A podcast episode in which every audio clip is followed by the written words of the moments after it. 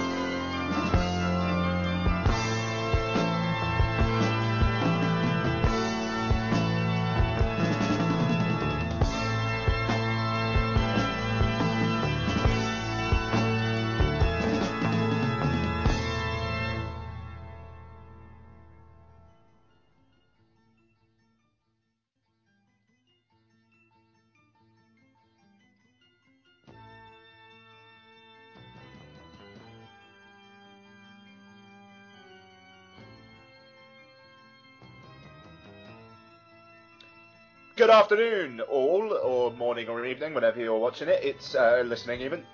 Two minutes past four on Sunday, the 24th of March, and it's episode 15 of Dude and a Monkey. I am steering the ship this week, and my name is Ian Loring, and as always, I'm joined by Mark Foster. Hello, Mark. Hello. Uh, hello. So, um, this week's review is going to be a surprise review, and uh, we'll get into it in just a second. But uh, we're also going to have some one old, one new. Uh, we're also going to. Oh yes, uh, get into the latest Sleazy Stone marathon, taking a look at what is probably his most infamous film, uh, Natural Born Killers. Um, how you can contact us at uh, Dude and a Monkey, at Dude Foz, at Ian Loring on Twitter. You can also email us at, uh, not at, email us dudeandamonkey and a monkey at gmail.com. Um, after the slightly sporadic uh, postings of the last few weeks, which is entirely down to me and stuff I've been having to do. Oh, actually, also Mike's stag, so there, there was that as well. yeah. Um, yeah, it, it looks like we're going to be on a more regular front for the foreseeable. I don't. uh, Have you got anything coming up? Uh, no, all we have is we have I have my mum's wedding one weekend, but I'll be we'll be recording on the Sunday, and then we have Mike's wedding as well, don't we? ah, now Mike's wedding. Yeah, so that week, which is probably about what six weeks away. Yeah, just five five Uh, weeks, five six weeks, yeah. Okay, cool. So we should have a fair few episodes, uh, one a week up until then, anyway. Um, but yes, uh, right. The feature that we started last time that I nearly forgot about.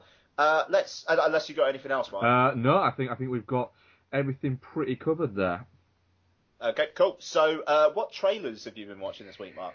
I, I've not caught a lot on trailers um, this week. I'm just going to have a quick check to see what I did catch over the past what I'm doing as couple well. of actually. weeks. Um, just simply for the fact that I've not really had time. I watched the uh, trailer for um, Kiss of the Damned, uh, the Xan Cassavetes um, film with um, Milo in it, um, him from Heroes. Um, it looks it's it, it's a vampire story. Um, it looks like it's of generic vampire story, but it's kind of they've built um, a kind of erotic thriller around it. Um, it looks like it could have more interesting imagery than anything else um, within it. Rather than that, um, I watched the Despicable Me um, two trailer.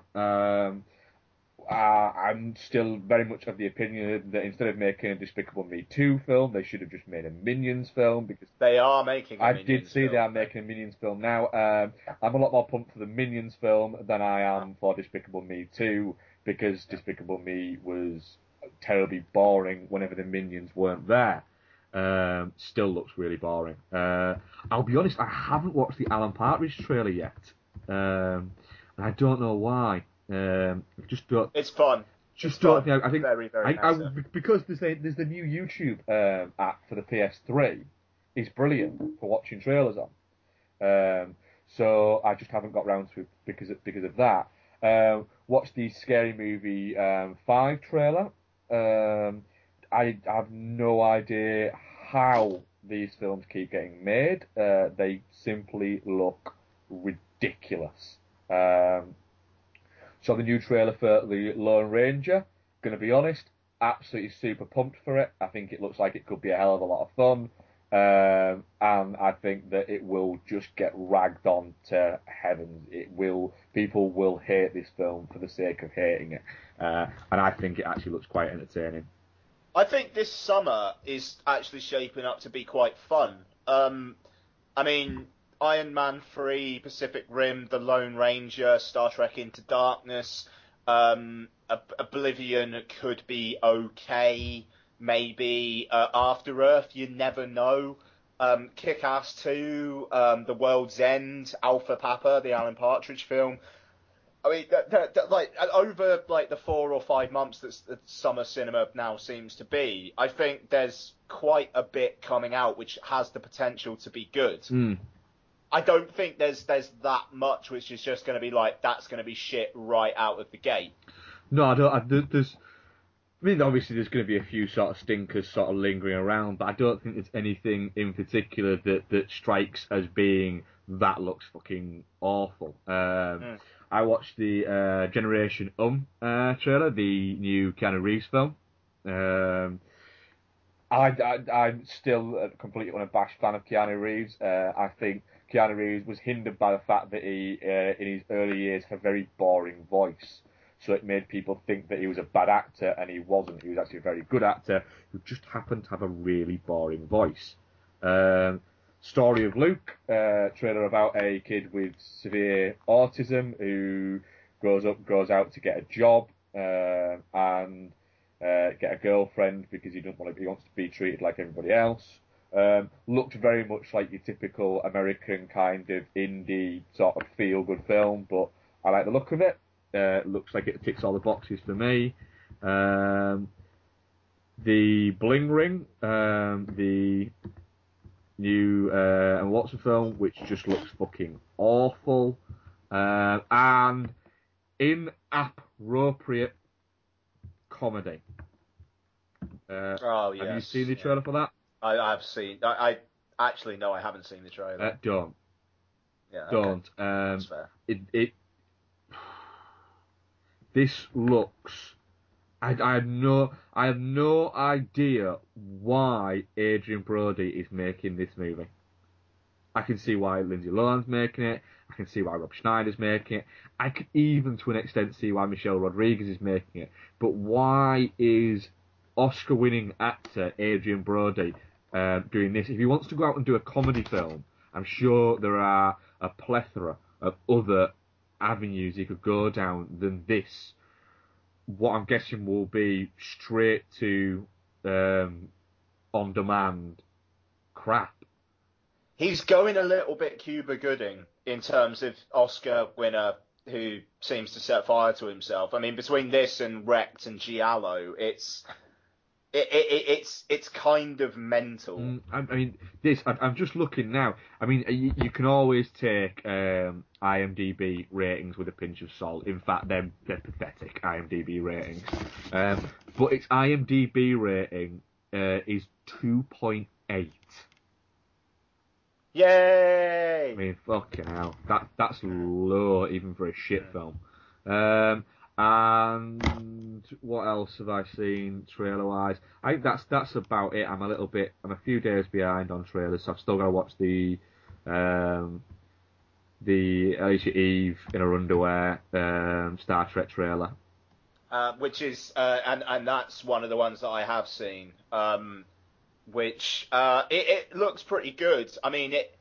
I, everyone everyone says it really, but it does look more like Star Wars than Star Trek. There's a particularly Millennium Falcon looking ship at one point, kind of going through a small space that kind of feels like the asteroid field in Empire Strikes Back. Um, but I don't know. I'm, I'm looking forward to uh, to Into Darkness. I think Benedict Cumberbatch could be a really good villain, and I'm you know, you know, the fact that they actually seem to have taken their time with this one, it wasn't just churned out two years after.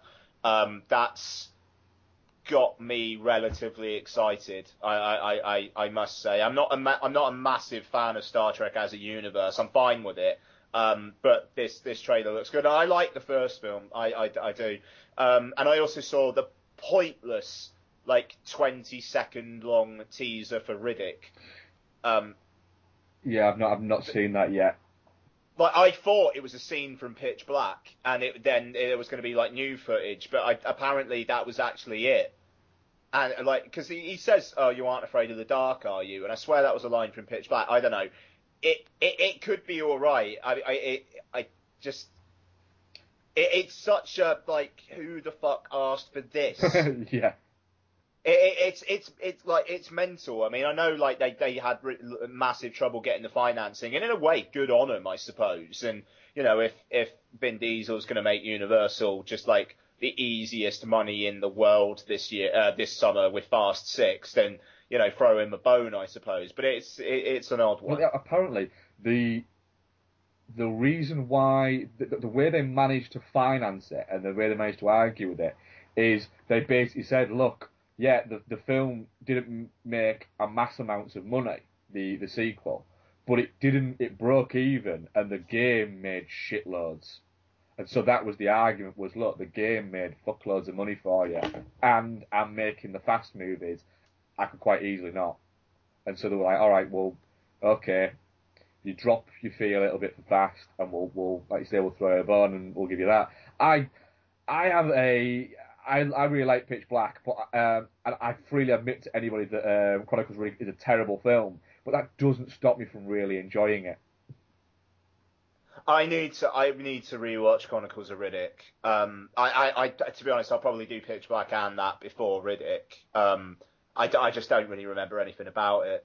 Um, even though, um, talking about um, the Fast films, I was reading Total Film yesterday, and it appears that a cameo that had been rumored for the end of Fast Six, which is going to directly lead into Fast Seven. Seven, has been confirmed. the uh, Statham one. Oh yeah, there you go. Yeah. Okay. I- I, I, thought that was a general knowledge thing. Oh, okay, fair enough. But uh, like, but yeah, I mean, it, it- that like if that fucking happens, my oh, I'm I'm actually going to rewatch Fast Five this evening. Um, and um, because uh, Brad, uh, uh, uh, Mr. Bond Code on Twitter, I'm sure many of you have spoken to him on Twitter, um, it insists that Fast Five is a brilliant film, and he is 100% genuine in it. And I gave it a seven out of ten when I did my Eat Sleep Live film review of it. Uh, so I'm I'm ready to have a couple of drinks and think better of it. And if I do, I can see myself starting to get more excited for Fast Six.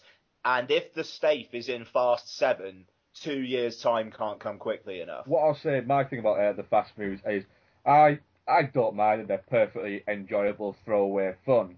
Um, fast Five, I think I'd probably given it a seven out of ten. Uh, it's too long, um, but when it's good, it's really enjoyable. But when it's not, it's super dull. Um, but I wasn't as impressed by some people as by the trailer for um, Fast Six. Um, people seem to be saying how amazing it is and how it's one of the best blockbusters of the year. And I, all I saw was another Fast and Furious film, and there's nothing wrong with that. But I did feel that the the kind of excitement building for it was a little bit like, whoa, it, where the fuck did I, this I, come I, from? Yeah, I got very weirded out by that. How like suddenly on Twitter everybody appeared to be massive fans of the franchise, and Fast Five is no doubt a step up. But I mean, like you watch Fast and like I, I don't know how anyone enjoys Fast and Furious. That, I, I, I, I, I, don't. Oh, Sorry, the fourth one. The fourth, fourth one, yeah. yeah.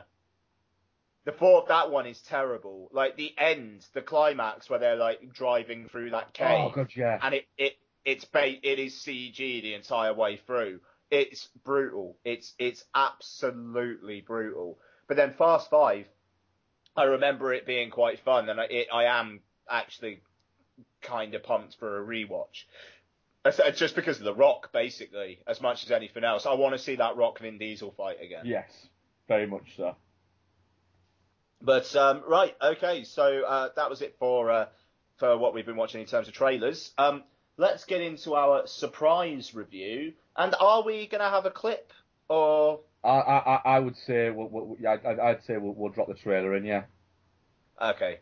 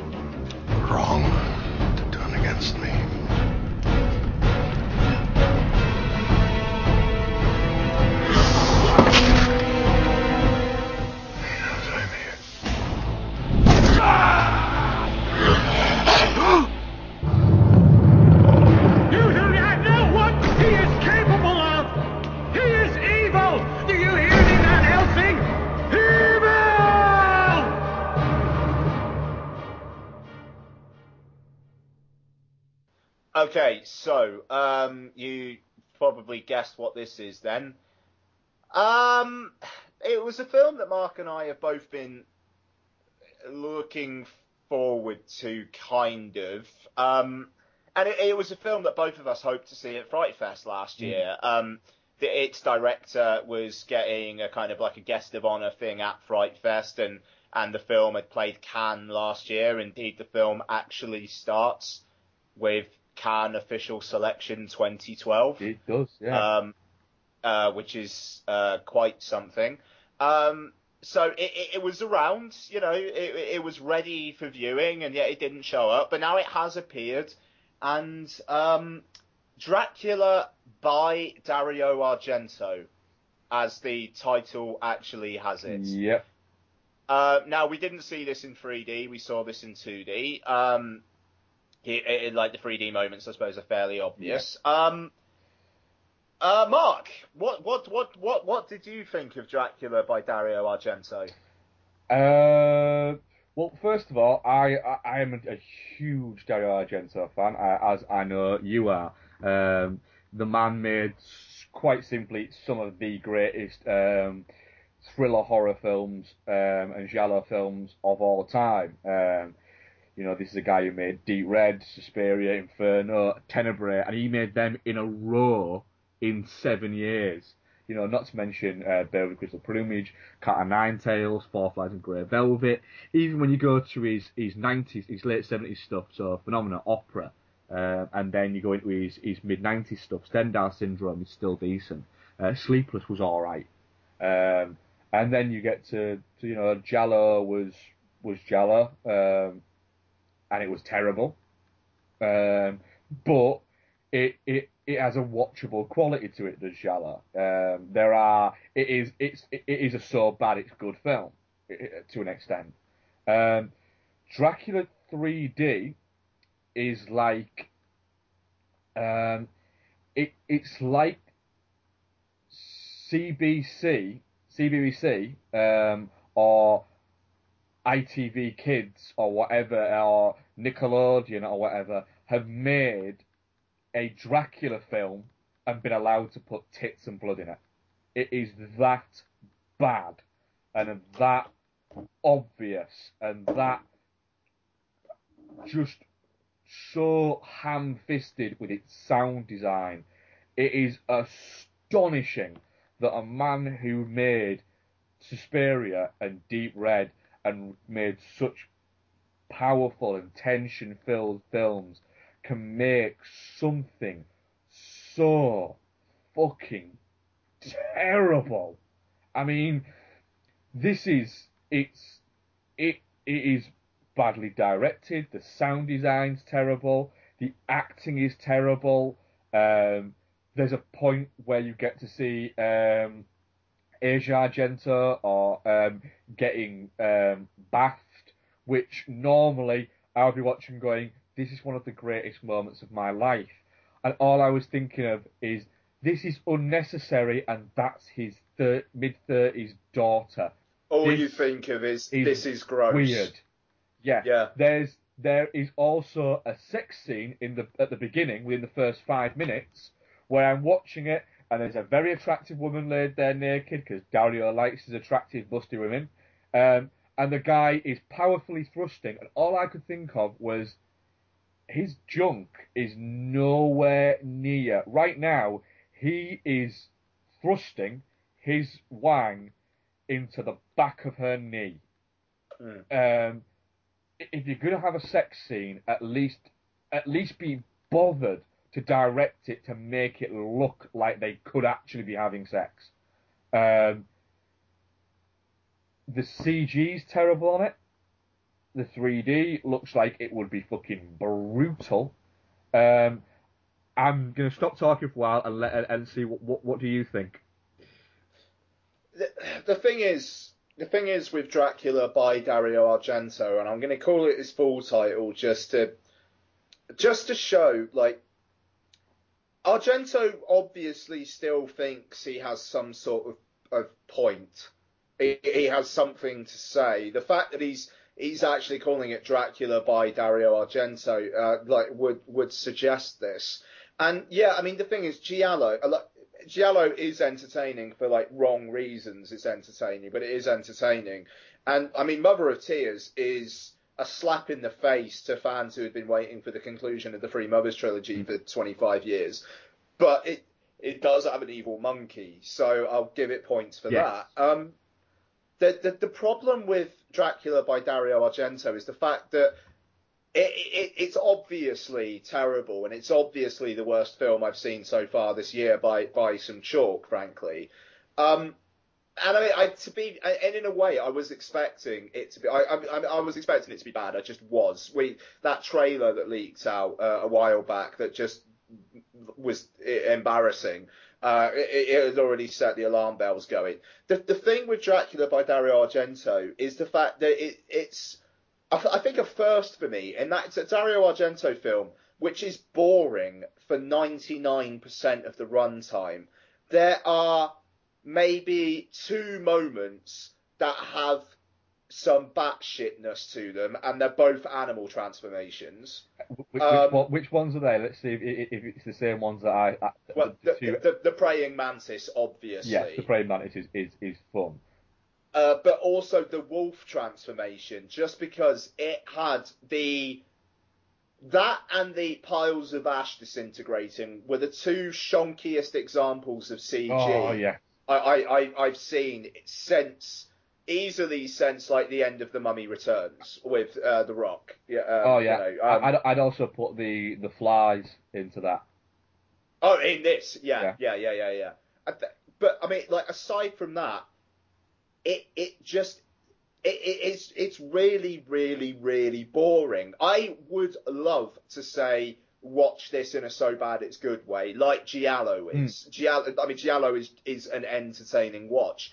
This has nothing of worth apart from Luciano Tovoli's lighting was all right occasionally. Yeah. Like it, it, it was lit quite well. That's what I gave it a half star for. Rutger Hauer's n- not as bad as everybody else.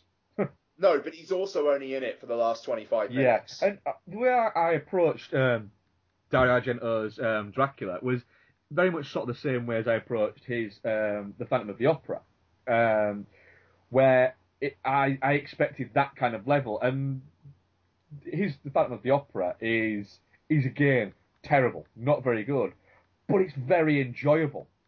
You know, I've I've watched it a couple of times, and his Phantom of the Opera is is a lot of fun um, because with that you've got um, Julian Sands playing um, the Phantom, and again you've got um, Asia Asia um, in it as well, and you know it's it, it looks shoddy, it looks shonky, but it's it's still fun.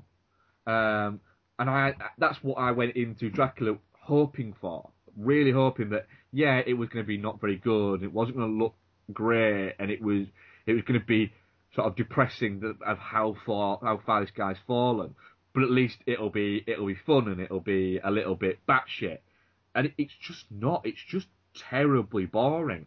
And anybody who ever sort of mentions to me and says about Keanu Reeves and how bad he is in um, Coppola's um, Dracula, I'm, I'm going to say no. I'm sorry, no. You are wrong.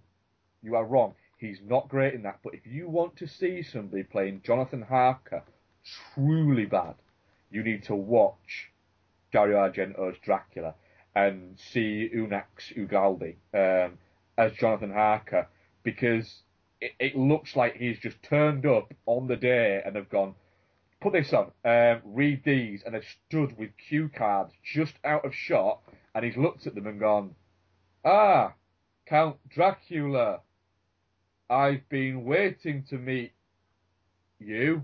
Yeah. And and I mean, you like you've got him playing his scenes against Thomas Kretschmann, who bless him tries. Like Kretschmann, I don't think embarrasses himself. Um, No, the, the, the direction of Kretschmann embarrasses him. yeah, yeah, yeah. But I mean, like the, the I mean the the fact that he has to do the Children of the Night, what sweet music they make. Oh yeah.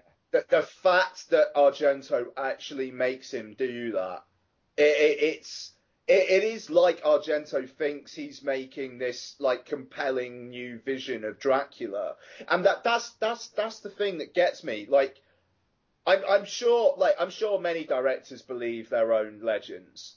You know, I, I it, but the, the thing is, it sounds like nobody tells Argento no. You you can't do that. Once he's on set, he won't take no for an answer. He'll do whatever he wants to do. Do and he'll also sign off on the worst post production stuff. Mm. Like the the CG, the CG Ash in this film, like people falling into Ash, looks worse than Buffy season one. Oh yeah, a lot worse. Yeah.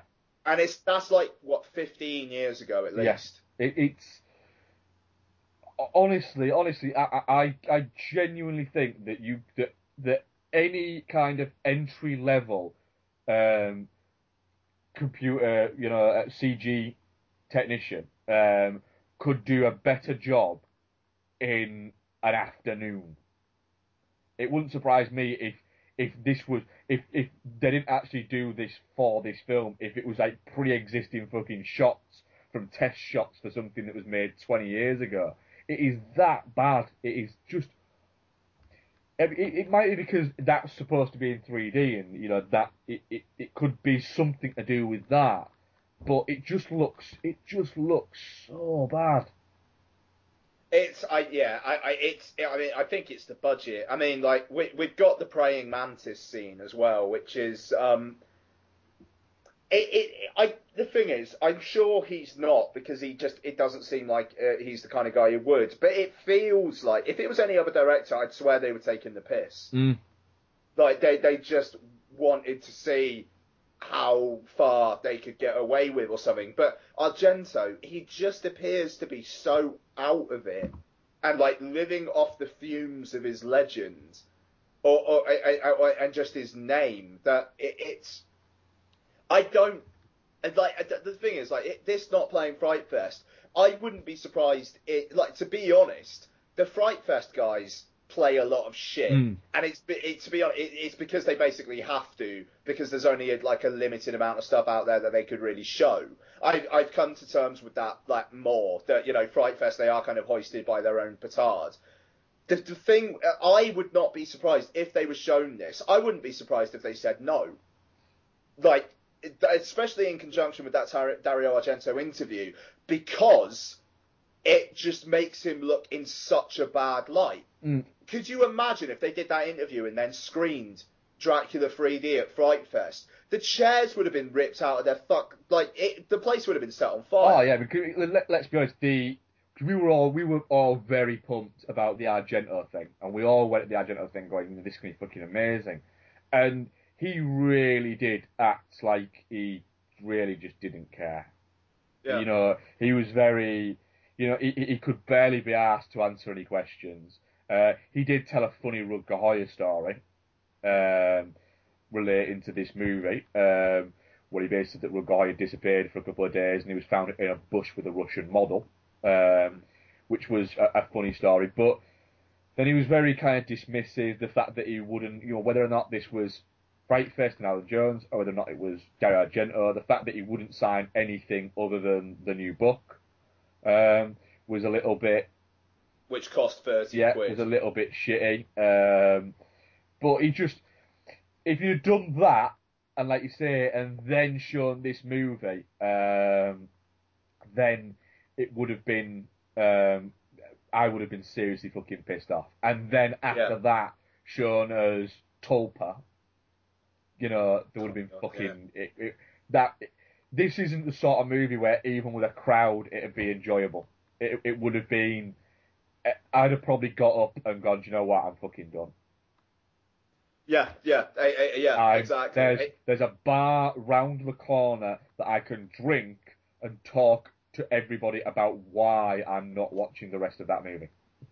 Yeah, I mean, it, it, it just the, the, the thing is, there's there is there is no inspiration. There there is no flash of there being any point to the to the endeavor at all. I mean, and it's also it's an hour and forty five minutes long. So I mean, as as well as being shit, it also is languid in in its in its runtime, at least fairly so. I it just like I mean the the story itself is is a very is basically a retelling of Dracula. That I mean, but it, it, it's but with a praying mantis, um, and pointless soapy tits. Yeah, It, it, it, I mean, there, there's there's there's nothing new. I mean, like Jonathan Harker looks like he's been styled, like from like someone who just watched uh, Keanu Reeves. yeah, it, it, it's that's a like I said that his performance is is is so so bad. Um, and like I say, I, I usually adore um, Angela Argento in anything, um, just because she's usually wonderful in most things, um, and she's usually naked in most things. And she was naked in this, uh, and she was terrible. uh, and the the CG fire on her death Oh my god. was yeah. was and that the fact that that there was so that was such a long death, and the fact that it kept cutting back to Cutting back to her screaming. um, her screaming, and then Hauer um, and Mina, and then just kind of going, practically stood there going, "Doo-doo-doo, Yeah, yeah, yeah. kind of looking around, and it, you could almost have seen Hauer turn around going, um, we fancy, do you fancy lunch after this? Because quite peckish actually. And that that was just it was really really bad. And even the end, it, it didn't seem that difficult to kill Dracula. It, uh, no, it, that was that was ridiculous. That was ridiculous. It, it literally, it's there's a confrontation and she shoots. Yeah, it, it, they, they they go into the castle, they kill everybody in the castle without any fuss at all. They literally walk into a room and a vampire goes, "Hey!" and they go, stake it, watch it die, and then move on to the next room, and it's just rinse repeat with every Yeah. single one of them. And then they get Dracula, who instead of doing anything to Van Helsing, is just punching him. Thinking, Yeah, yeah. hang on a minute, you can control his mind, you can slice him, um, you can bite him. No, you're just gonna bitch slap him in the face repeatedly while he shouts, shoot him. Yeah, uh, yeah, exactly. It, it, it's, I, I mean, and I mean, as as well as all this, I mean, that, I mean, there there was some hope for me beforehand because he was he was like bringing in past collaborators as well. So like Luciano Tovoli, who like his only like the only presence he's made to me of the last few years is uh, like uh, uh, messing with the aspect ratio on the bird with the crystal plumage Blu-ray, so it looks weird for the whole thing. Thanks to his Univisium, but that's another conversation. And Claudio Simonetti, who does the score, but does the score. It, it's like he wasn't shown the film, and he did the score for a sci-fi film, but like a 50s sci-fi. There's there's a theremin that's used every now and then. yeah, that was And it- fucking weird. It, it looks like it's about to cut to a shot of a, a UFO with a piece of string ho- uh, hanging above it. Yeah, It, it. It's it's bizarre. It, I mean, it, it the thing. It not only is Argento kind of bringing himself down, he's br- he's kind of bringing others down with him as well. I mean, like Asia Argento, it is the worst I've ever seen her do. oh yeah, that yeah, question, yeah. like she, yeah, she is she is terrible. I mean, I mean Thomas Kretschmann, he's to be fair, he doesn't get that much to do. He's Dracula, but It, it, he's not in it that and much. he's quite a sedate Dracula. He basically has to stand and say things. Mm. Um, there's, yeah, there, there, there's, there's no. I mean, the last thing I saw uh, Lucci uh, Tovoli do was uh, I recently watched it. Actually, was Murder by Numbers. He did do the um, DP on that. Sandra Bullock. Yes, yeah, uh, the yeah, he was a cinematographer on that, um, Yeah. and you know that's that that's quite a um, you know an interesting film. Um, not for the Sandra Bullock aspect, but for the fact that you've got uh, Michael Pitt and Ryan Gosling in it, and it's early performances from those two. And it's very interesting seeing quite simply how good they were um, in this film, and how if you were watching this film, you could you can very much see uh, from Murder by Numbers that both of those actors are going to go on to bigger and better things. Um, and the, but the direction you you can see the other work that he's done in it. Whereas this is just stand and shoot, stand and shoot, stand and shoot, and it's so so lazy. I I don't see how when they were, you know, when they were editing this together, how at no point did uh, nobody go, "Oh, this is shit. I mean, this is really shit. The thing is, I think loads of people say that, and Argento just ignores Mm, them. he- he But I mean, that, And I mean, the, the, the question is, why is he doing it? Does he just need the money that badly, or does he actually think oh, he's it, he's still got something? Yeah, I mean, there is. Um, somebody mentioned to me that, that, that uh, I think it was a Fright Fest. It might have been Dave. Uh, Oh, Dave Hall. Yeah. Uh, he mentioned that he, he'd read an interview with Argento, um, and somebody had asked him about Amer. Um, and Argento had said, "Oh, it's wonderful. It, it, it, it's the movies that I wish I could still make." And I don't know whether or not he's aware. He seems like he's aware that he's not as good as he used to be, but he's not aware of how bad he's become. Yeah. Um, Well, well, I mean, like, well, with Giallo, like, he retroactively tried to claim that he did make it intentionally as a comedy, despite, like, in the making of it saying that it was deadly serious. Like, it, it does, that, that's the thing. It, it, it, it's, it seems contradictory. mm, Like, the, but the thing is, I mean, like, there's no way he'd be able to claim that Dracula's intended as a comedy. no, Like, because it, it's not funny and it's not entertaining. That's that's the thing. It is like you go to it with a morbid sense of, oh fuck, well I've got to sit through this then, haven't I? And and that, that's it. I mean, like I was 45 minutes in and Donna came walking into the room and she looked at me and she was just like, "You look tired." and, and, and, and that was it. I was. I it it it, it just. It made me tired, and it made me it made me really really depressed. the alarm bells really started to ring with me on this with those opening credits. Oh, where they swoosh towards the screen. Yeah, they're brutal. Yeah. Yeah, and with the, the terrible CG flying through the town or whatever Yeah. it is, it just it's Shit. it, it is it is it, it, it is total total shit. There's there's no point in watching it, and the the, the thing No. is, I'm like. It, it- like many people will watch it because it's an Argento film and there's like a sense of obligation to it. The thing is, aside from Argento completists, I don't know who watches this. I, I, I genuinely hope nobody.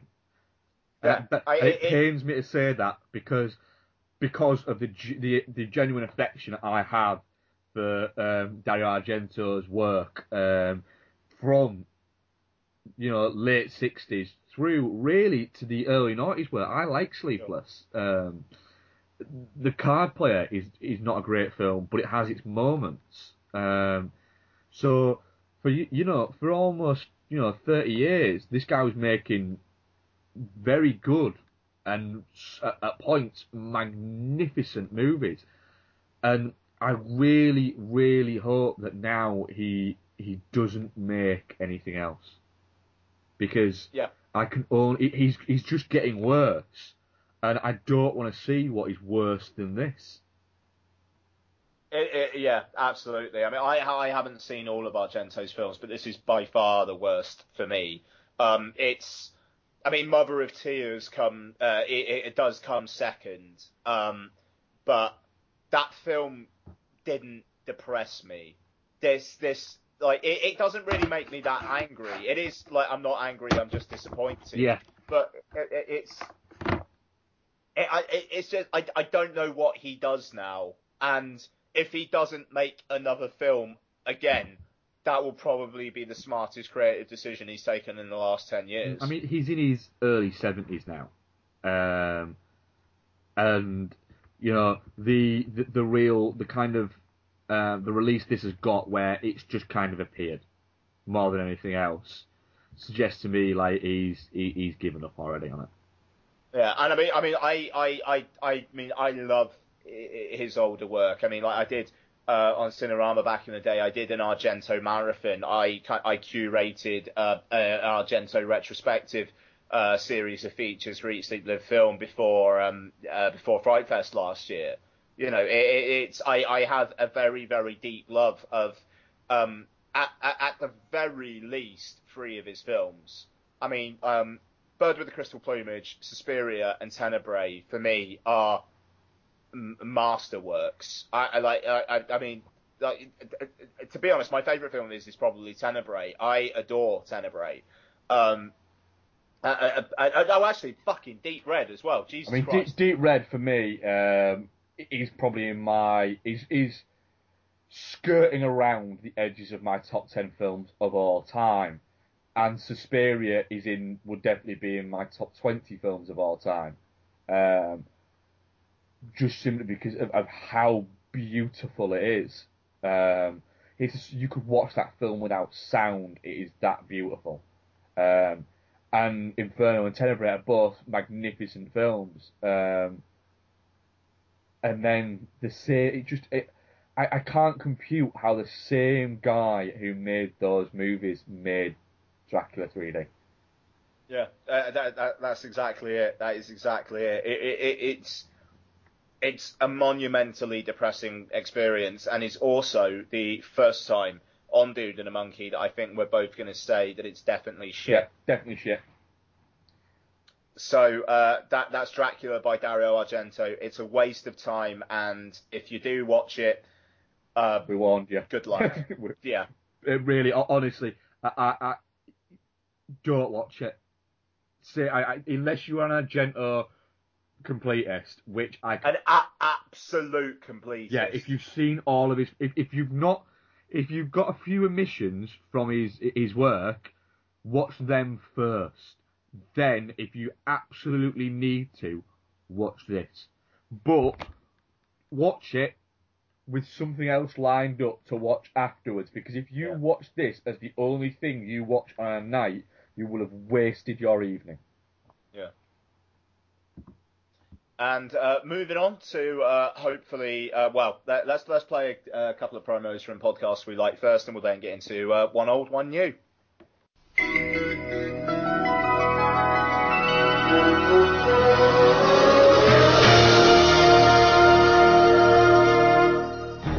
It was a childhood corrupted by endless hours of VHS rentals. For sake, the man shit, you'd love it. In his most formative years, he had seen it all. I can handle anything. Action, Karate is not to be used aggressively. But if I have no other choice. horror,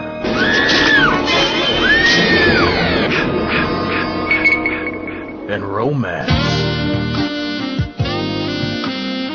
Now he's decided it's time to go back. For just one more adventure, Humans are such easy prey. Noel Meller presents You're the problem, you little shit. The Adventures in VHS Podcast. Join me, Noel Meller, as each month I take an in-depth look at one movie from my collection of ex-rental 80s VHS classics and speak to one or two of the people involved with making them about what the format means to them. The Adventures in VHS Podcast. Thank you.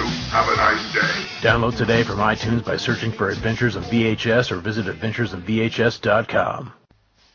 Are you tired of film podcasts where the hosts exist in a constant blissful state of agreement? I mean, the main the main characters are two of the dullest main characters I have ever encountered in any film. Well, you're in luck. Let me introduce you to Chinstroker and Punter. One is an ex-film student with a penchant for David Lynch and art cinema. The other is a man on the street. Listen in perplexed and horrified terror as we tear apart one film a week. It just really It's not isn't. visually striking. No, Just, just getting confirmation. it's just in English. That's the third time though. I mean, am I, is this on? You can find us at chinstrokerversuspunter.podomatic.com. So come and share the victory. If you could fuck any man in film, who would it be and why? My answer is Lance Henriksen. Oh! He wouldn't tell. He looks like somebody. he looks like somebody who can keep, keep a secret.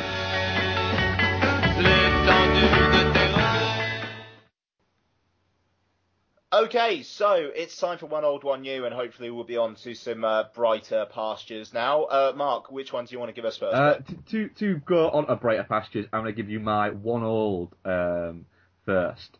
Um, I watched. Um, I started to watch uh, the new uh, Billy Crystal Bette Midler film, um, Parental Guidance. Friend guidance. um, started to watch that, uh, and then I turned it off um, after about 30 minutes. Um, I love Billy Crystal as an actor. I think he's great. Uh, I also really like Bette Midler as a comedian. Uh, I think she's very good. Um, but Parental Guidance was uh, just a terrible movie. Um, and I, I will go back to it I will finish watching it because I don't like not watching films I've started watching. But I just couldn't be bothered watching it. I thought I, I could be spending my time watching something a lot better. And what I chose to spend my time watching something that was a lot better was um, Billy Crystal's 1991 film, uh, City Slickers.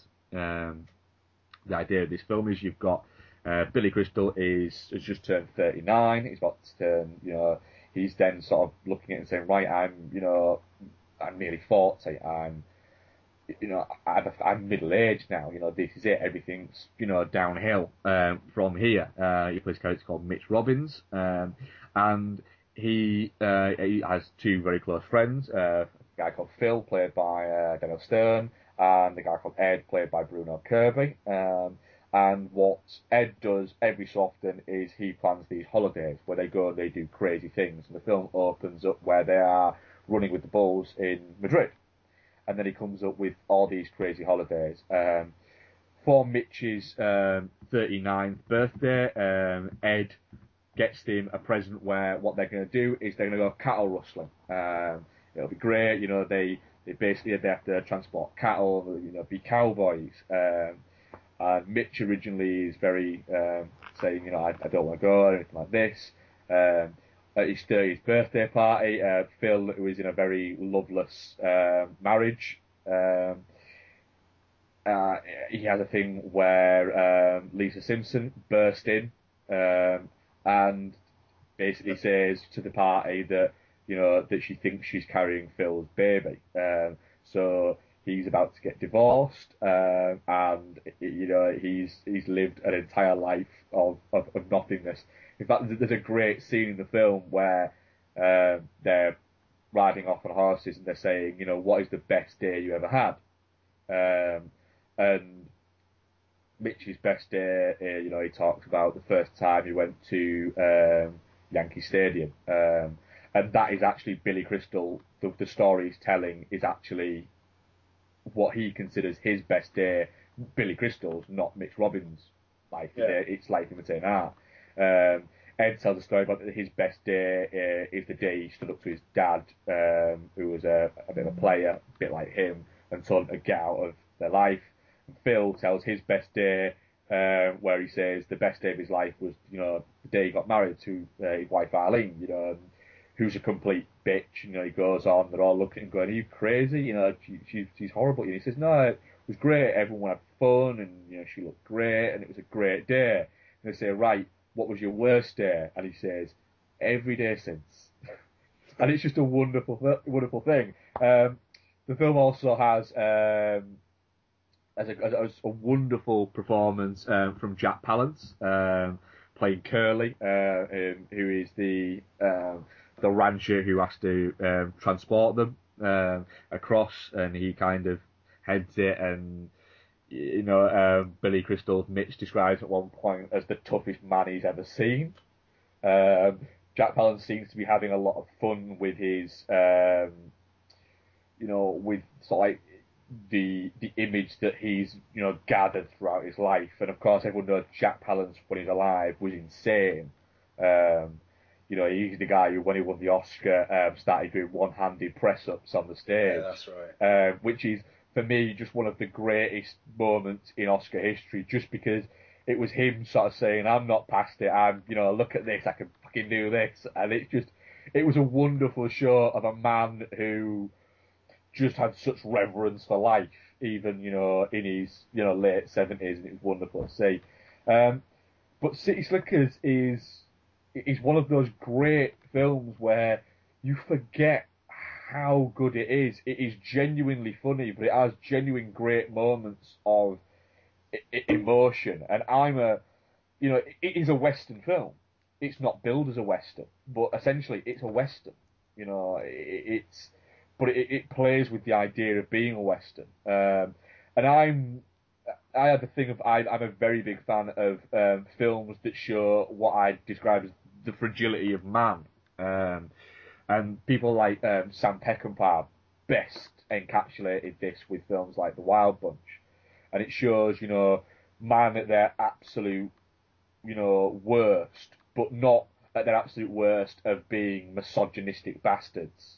You know, it's of the staring at yourself and how much you know of a man you are, uh, and how you know these guys are looking at it and they're going around doing all these things that you know that cowboys used to do, and they're they're so inept at it because they live these comfortable city lives, um, and then but then when faced with this that that manly instinct and not that gruff ugh ugh man kind of thing kicks in that that responsibility uh, kicks in. And it's it it really is a a, a, a brilliantly engaging film, and I I watch it sort of every sort of four or five years, and it's one of those films that when I'm watching it, I, I instantly think, you know, this film is so much better than I A remember it being, and B it has any right to be, and then always after I always end up going back on a bit of a Billy Crystal kick because he's I think for a while he was a truly brilliant comedic actor.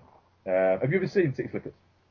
I haven't. Oh man, watch it. Yeah, yeah. Wonderful it's, film. It's yeah, it's one I do need to catch up on actually. Yeah, uh, but ignore the sequel because that's not very good. Um, Okay. But yeah, so it, it, it's- it's a great film, and also um, a film that I'm hoping we're going to talk about on a future podcast. I want to wait until you've seen it because if I talk about it, I'll I, I, I might give away a brilliant cameo, and I don't want anyone to give away the cameo to you. Um, Oh, is moving, uh, which I watched in honour of your moving um, last weekend. Um, and yeah, I'm looking forward to talking about that when you get a chance to watch. Yeah, yeah, I know you said. Yeah, I'm I'm very intrigued by that. I must say. uh, I, uh, I'll, I'll go through the story of, of, of, my relationship with the film um, when we talk about it in a future podcast. But um, Okay. go on, Ian. What is your one old or one new? Okay, well, I'll, I'll do my one new. Um, now, uh, to be honest, into, like my one, my one new. I don't usually do cinema releases on Dude and a Monkey unless it's the main review. I try and keep them to um, 35mm Heroes just to kind of mix it up a bit. Um, but uh, we're not planning on doing a normal episode of 35mm Heroes, and Jord already talked about this. So um, I'm going to talk about, and uh, I mean, I, I will say just beforehand, I mean, like the only other kind of like new to me films that I watched, uh, Jack the Giant Slayer, which I actually quite enjoyed. Uh, it, it's perfectly fun. It's not a world changer, but yeah, I, I think it deserves be- better than the fate it's had. Um, and uh, Celeste and Jesse Forever, which was uh, an hour and a half of Rashida Jones asking us to feel sorry for her, and the film almost like almost actually working because she's a good screen presence, but it, it, it's uh, it's cloying and repetitive and a bit there. But uh, so that was Celeste and Jesse Forever. But um, I want to talk about a film that um, I think we talked about because you don't like the title. Yeah, I don't like the title. Um, yeah, so um, Eran Creevy's Welcome to the Punch, which comes out in the US soon, but hasn't come out yet, I don't think. And um, yeah, okay, so yeah, Welcome to the Punch is a bad title, and um, I mean, Jord actually said on 35mm Heroes that the title makes sense and that like there, there is a point to it. Um, there is, but it's like Eran Creevy, he was on the Empire podcast last week, and he was saying that like he came up with the title before the film, and the way that it's fit into the film is a little bit tenuous.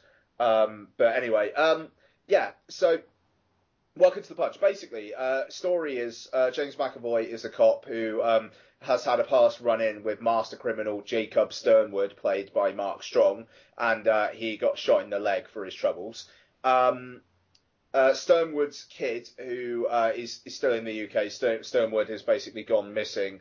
Uh, Sternwood's kid is apprehended at an airport um, after being shot, and James McAvoy's character Max thinks that they could use uh, the kid being in a hospital as a way of luring um, Sternwood to come out of hiding, which he does. Uh, Sternwood then himself teams up with an old friend played by Peter Mullan, who I didn't know was in the film. Uh, so that was a great I'm surprise. just looking. There's actually a, a it's actually a pretty, It's a really good really cast. strong cast. McAvoy, It's a- Strong, Riseborough, Mullan, David Morrissey, um, and Jason Flemyng.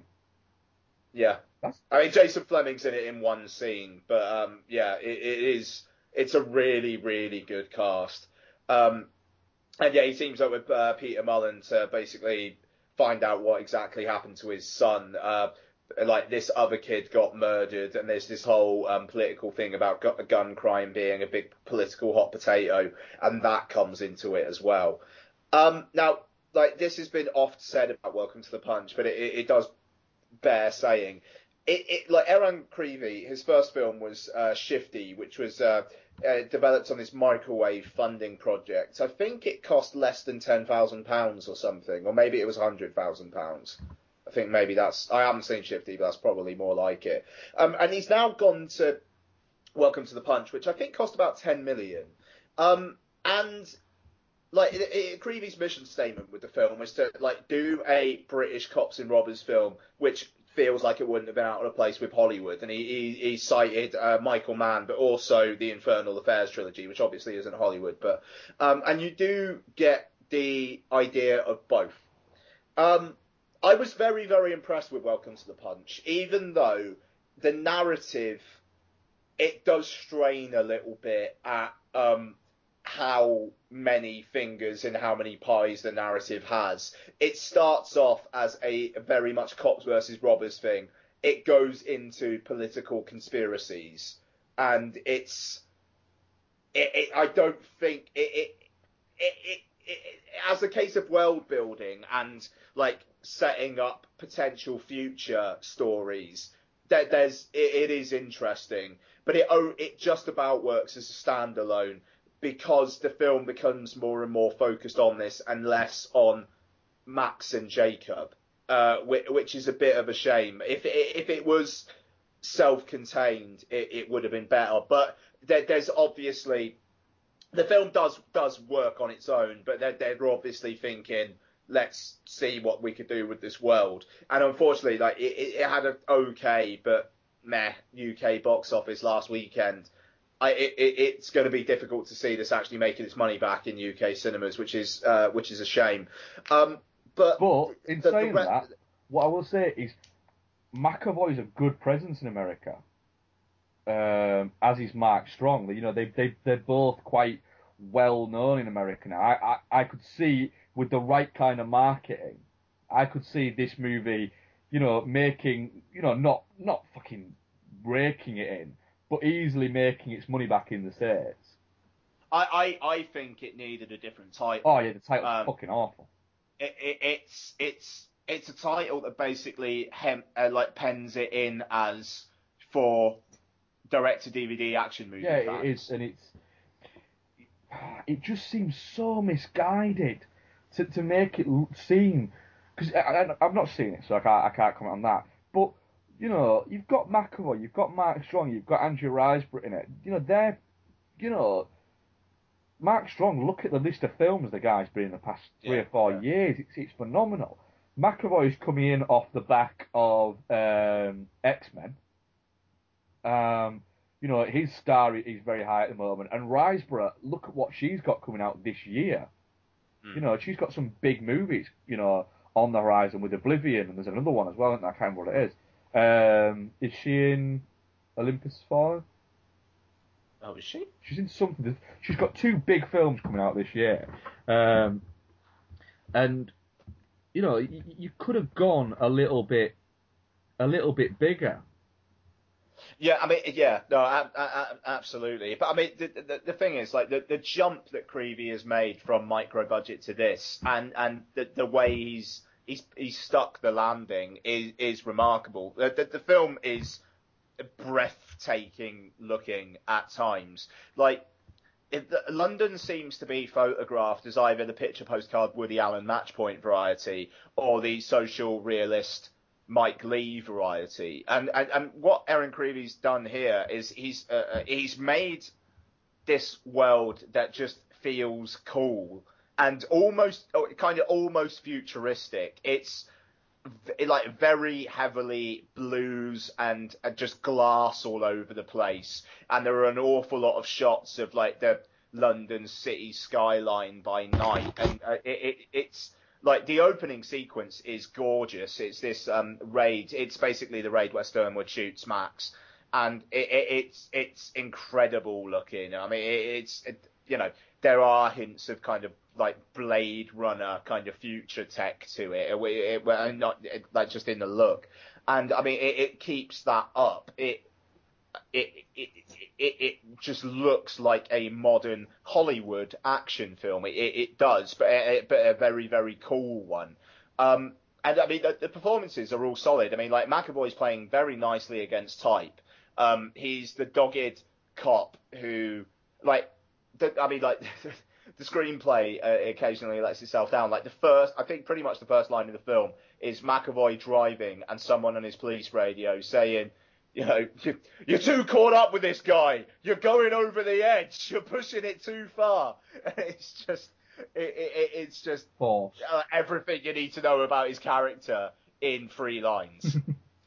You know, it's it's it's it's a little bit brutal. Um, but I mean, McAvoy's really, really good, and, he, and like he is determined. And I mean, you understand why he's so intent on catching this guy. And um, Sternwood's like Mark Strong, he's he's playing this guy like he is a bad he is a bad guy.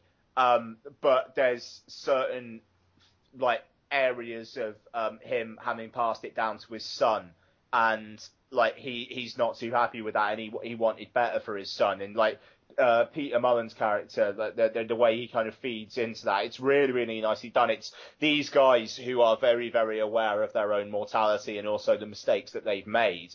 And um, through Strong's performance, more than the screenplay, you get that sense of um, uh, of sadness to him and uh, kind of melancholy. And there's an, there's actually quite the melancholy about the whole film.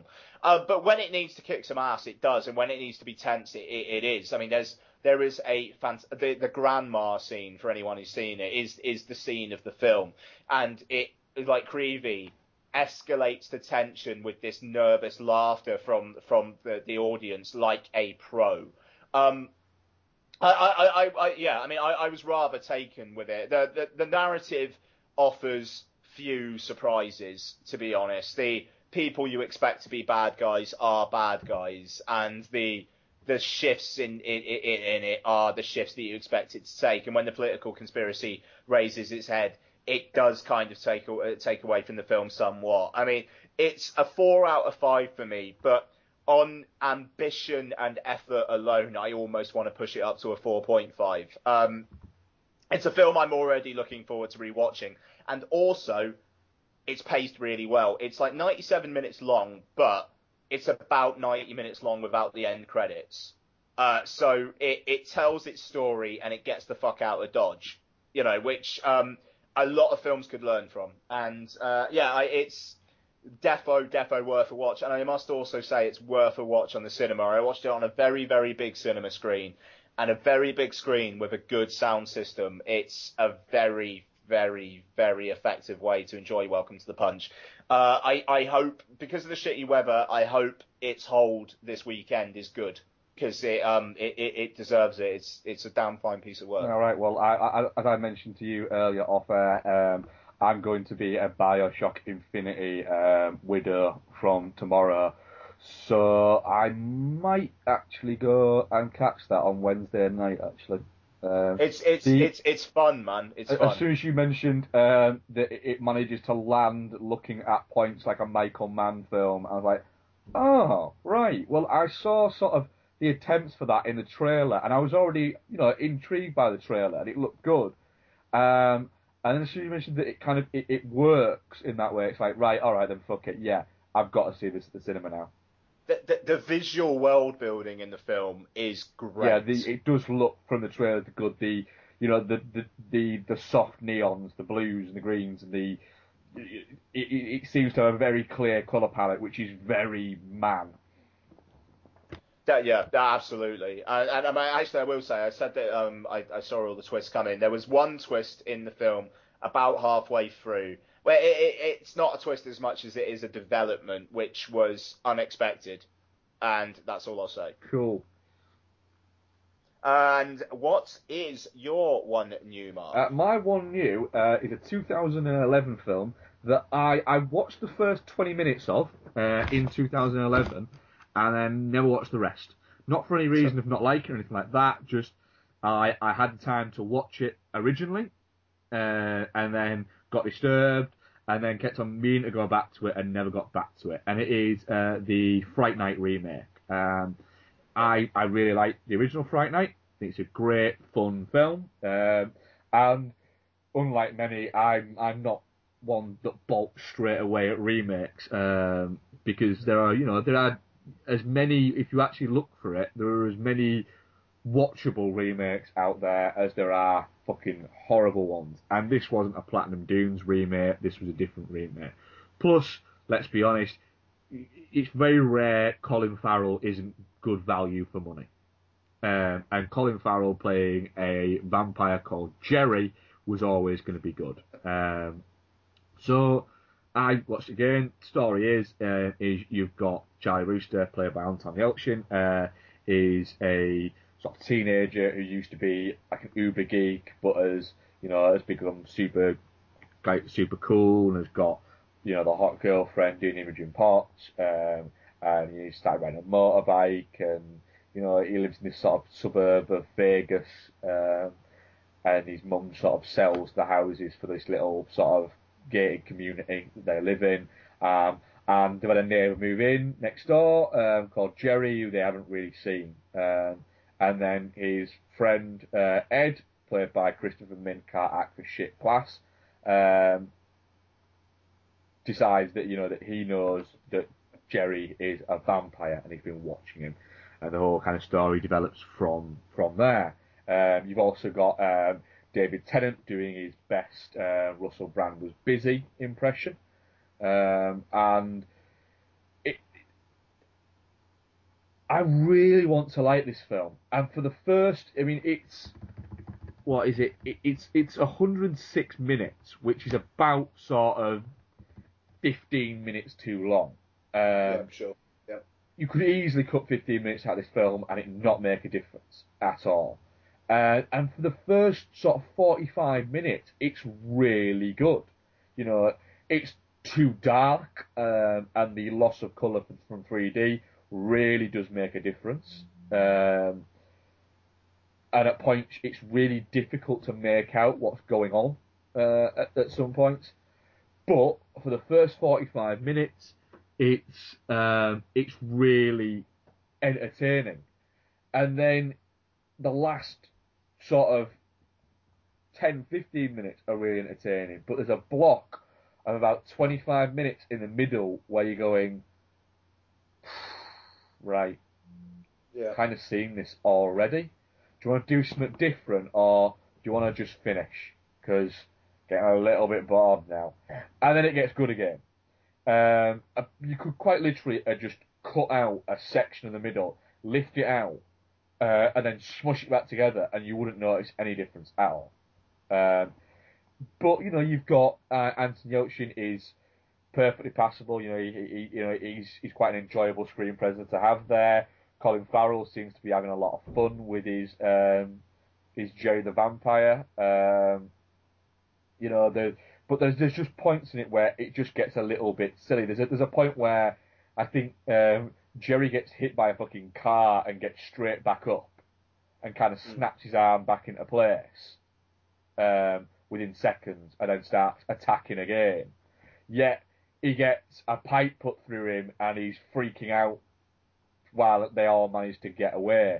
And then there's a moment where they're in the hospital and Toni Collette, um, Anthony Yelchin's mum, is in the hospital. Um, and, you know, Anthony Yelchin's talking to the police and anything like that. And then he goes back and gets back in the car of a man who's just been killed and the car is wrecked and it's not his car and just drives away. It's, hang on a minute. The police were there, but he can get straight back into that car and just drive away.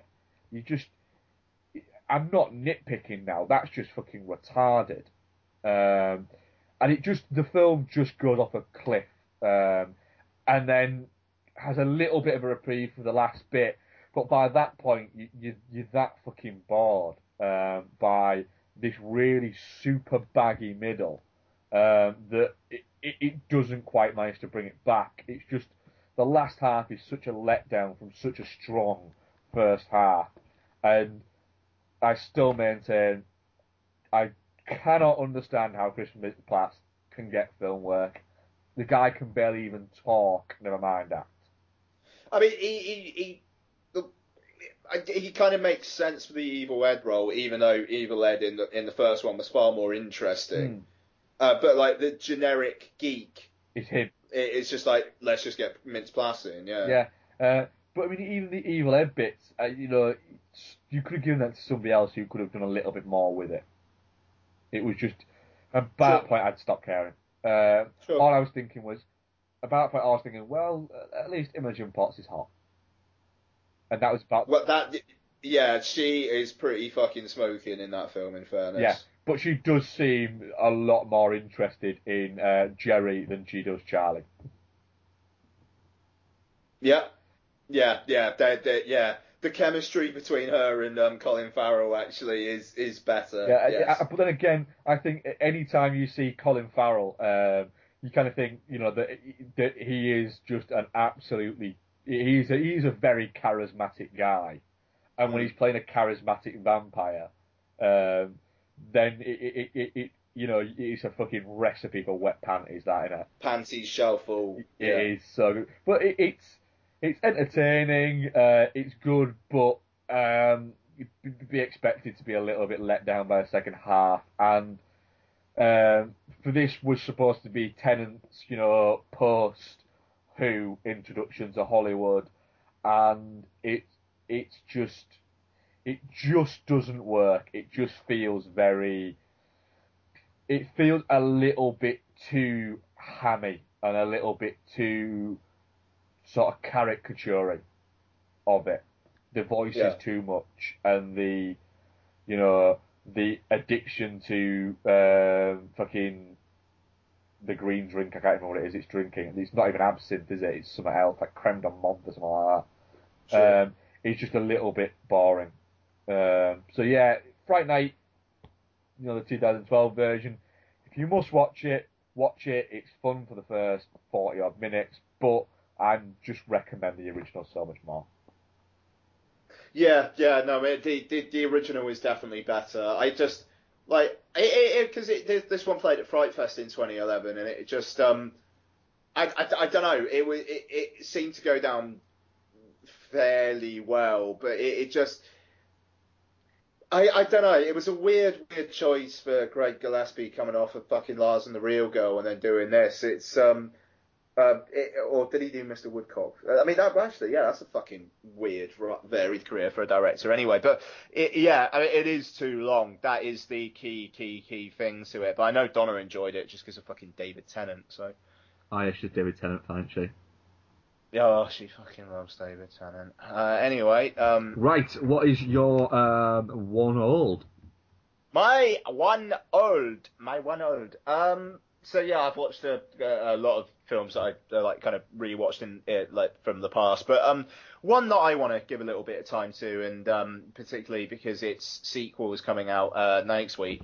Um, I rewatched GI Joe: The Rise of Cobra. Um, Stephen Sommers' film from uh, 2009, I believe, um, which it, before it came out, um, there, there, there were rumours that Stephen Sommers had been fired off of the project because like it, it was testing so badly. Um, and it came out and it did well enough to get a sequel, um, even though that sequel is a very heavily retooled um, version. I mean, like Channing Tatum. No one really knows how much Channing Tatum is actually in the sequel. Like originally, he was supposed to get killed off in the opening, but then there were reshoots and obviously the film was delayed and now it looks like he's in it more. Um, I mean, indeed, he's actually first billed in the poster. So he's gone from being killed off in the opening sequence to being first billed in the poster, so that's something. Uh, but like the rest of the team aren't in there, so it's a completely different beast. It's The Rock, it's Bruce Willis, it's an entirely new bunch of people. Uh, but it, it's not quite a reboot because there are plot threads that continue from G.I. Joe: The Rise of Cobra. Um, G.I. Joe: The Rise of Cobra. It, I, I watched it uh, yesterday uh, morning, so like uh, Saturday morning like nine o'clock in the morning, and it is a big Saturday morning cartoon of a film. Yes. Uh, it, it, it's it's a film which um, has Saturday morning cartoon level interactions between the characters and backstories, uh, but in this case, I don't think it's a bad thing.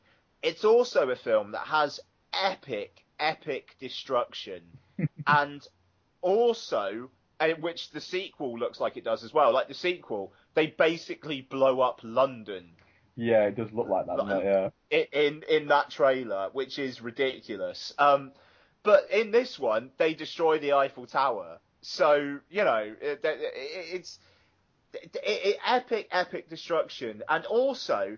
I like the fact that it's not afraid to have the bad guys actually win most of the fights. Well, that happened a lot in the um, G.I. Joe and Action Force cartoons. Sure. You know, they didn't. You know, they, they won out in the end, but they won the, the battles, but never really won the war, and they lost some of the battles as well. That's that's the thing. Like the Joes get their asses handed to them. But like, like the the sequence where uh, Cobra storm the pit, the uh, like the training Yeah. facility, they they just get destroyed basically. Um, and then the, the Paris scene, all right, they stop the complete destruction of Paris, but they don't stop the Eiffel Tower from being destroyed and quite a lot of damage to the area. You know, um, and it, it, it, it's a world where you know civilians can just get like mowed down and no one really seems to care. like the collateral damage is insane. But I mean, it is a cartoon. It's Joseph Gordon-Levitt with a mask on doing a silly voice. It's Christopher Eccleston getting a metal fucking faceplate painted, like plastered onto his head at the end of the film.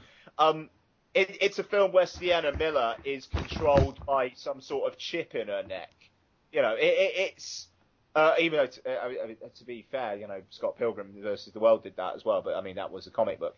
Um, I, I, I like like like say the Transformers films. They, they they try so hard to make them feel like they are in the real world. You know, um, with this, they they don't. And my worry for GI Joe Retaliation is that they might actually try and make it more reality based, Mm. and that would, I, I mean, maybe, and that would be an incredibly bad decision. I mean, it, like GI Joe: The Rise of Cobra. I don't have too much to say about it really, but I mean, like Channing Tatum's fine. I like Marlon Wayans in it. I'm going to say it. I like him in it. I think he's actually quite funny. Um, Rachel Nichols is fine. Saïd Taghmaoui um, from La Haine and turning up here as Breaker, which is awesome, is is fine. I like Christopher Eccleston as the most obvious bad guy in the history of obvious bad guys. yeah. it, it, it, it's just it, it, it's it's a good time. It's not as It's a good bad time. as people seem to remember it being. It's one of those ones I think a lot of people will tell you how bad it is, and you'll go, "All right, have, have you seen it?" And they'll go, "Oh no." You're like, "And how the fuck do you know?" Yeah, yeah, quite. It, it's um, th- yeah, that's the thing. It, it, it was a film that seemed to get downed by the the pre-release stuff, frankly, and I, I think that's very, very, very unfair. It's it's fun. The action scenes are well done. The character interactions are fine. Um, it is too long. In fairness, it is too long. It's about two hours, and it didn't need to be. Um, but saying that, there's not a lot of downtime. It, it, it's basically set up, action scene, little bit downtime, action scene, little bit downtime, action scene. That that is kind of how it goes. And you know, there there are an awful lot of characters. I mean, maybe like the backstory stuff. Like, did we really need to know the backstory between Storm Shadow and Eyes? Um, it, it, did, we really need to know about the touching relationship between Channing Tatum and Joseph Gordon-Levitt? Um, it, but it is exactly as you say. It's one of those ones where people who poo-poo it, I wonder if they've seen it. Mm. I mean, the, apparently the the because it, it made a decent amount of money. It made just over 300 million on um, on, on release. Um, but apparently it did it did ridiculously well on um, DVD and Blu-ray. Yeah, It, it made an absolute fucking fortune apparently, uh, which is why it, there was not going to be a sequel. And then someone went, but kind of said, you know, did, did you know that it, it, it made this much money on DVD and Blu-ray? I'm like, uh, no, fuck it, fuck it. You know, we've got we've got all these, you know, we've got Tatum on, you know, he's signed up to do a sequel whether he likes it or not. Um, we've got him, uh, and then the idea was, well, I'll do it, but I want to get, you know, I don't, I don't want to be in it much. And then it was kind of, no, you, you you're going to do as much as we'll say you can do. You know, Yeah, yeah. The, the mistake they made was not getting Joseph Gordon-Levitt to sign the same kind of deal they got Channing Tatum to sign, because he's just like, no, I'm not coming back for it. Yeah, no, uh, yeah, sorry, yeah, no, sorry, I just got distracted by a text message from Donna. Sorry. Uh, yeah, I mean, that, yeah, exactly. If I, I'm sure if they could have got Joseph Gordon-Levitt back, they, they they would have done because I mean that that is a question of who exactly is the bad guy here because it kind of looks like it is just like Jonathan Pryce as the evil doppelganger president. Yeah, I mean, it will be. I mean, they've got uh, a guy from uh, guy who used to be in Home and Away. He's playing Cobra Commander in this one. Um, oh, he was in. Uh, he was last seen in Monte Carlo. He's- Oh, so uh, Cobra Commander is actually in it, Yeah. but they've had to recast. Yeah, he will be. He will be in it. Oh, but he's not voicing it. He's just the the body. So what? Cobra Com- is going to be in it, but is there somebody doing the voice? Yeah. Uh, somebody else is doing the voice. Is Destro in it? Don't think Destro's in it. No. No, just Cobra Commander. That's interesting because like the, the way they set it up, like like like it, it is just like Destro is now Cobra Commander's bitch. Oh yeah. It's Well, Cobra Commander, it, could, it it will still be the controlling force of the of whatever evil it is that's in it. Because that's the idea. Is that Cobra Commander Yeah. is always like the the spinning chair behind everything. Um, and you know, I, I'll, I'll admit it. Fuck it. I'm looking forward to um, GI Joe uh, Retaliation. Um, so am I. it's got um, Dwayne Johnson in it, uh, who's always fucking good entertainment. No matter what he's in, he's always good entertainment for it. Channing Tatum's, you know, usually great. Um, you've got Adrianne Palicki uh, in it, who's, you know, she's usually quite fun. The RZA could be quite amusing uh, as Blind Master, and you've got Walton I Goggins. forgot he was in this. So Walter, what? Walton Goggins is in it.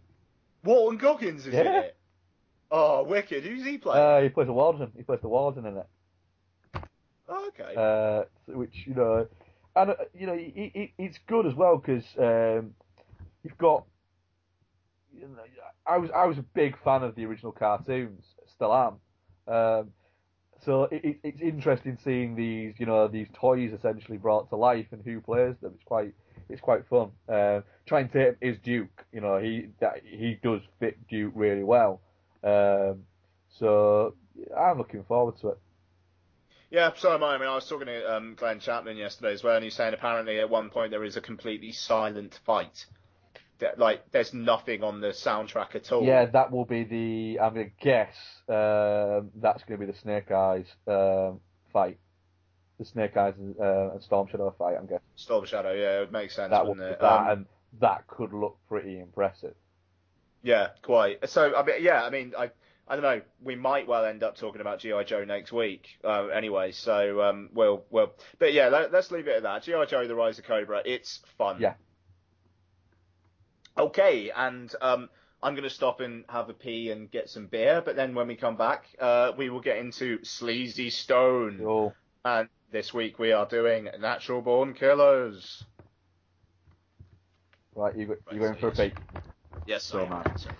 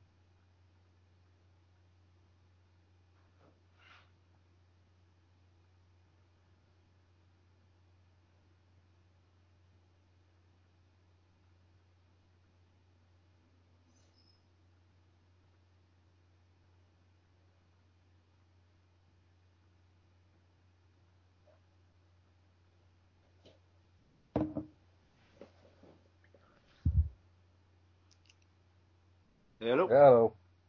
Hello. Uh, I've got the theme from Rosemary's Baby in my head, and I'm by myself in the house at the moment. So it's, and it's a new house as well. yeah, fucking right, How mate. did It's the kind move of go and creepy as everything? shit. I, I, I tell you what, I'm glad Donna's not pregnant at the moment because that fucking film, like, really, really puts the fucking willies up. Yeah. I t- ah, the Criterion Blu-ray as well. Oh my god. Nice. It's it's like you're watching a print.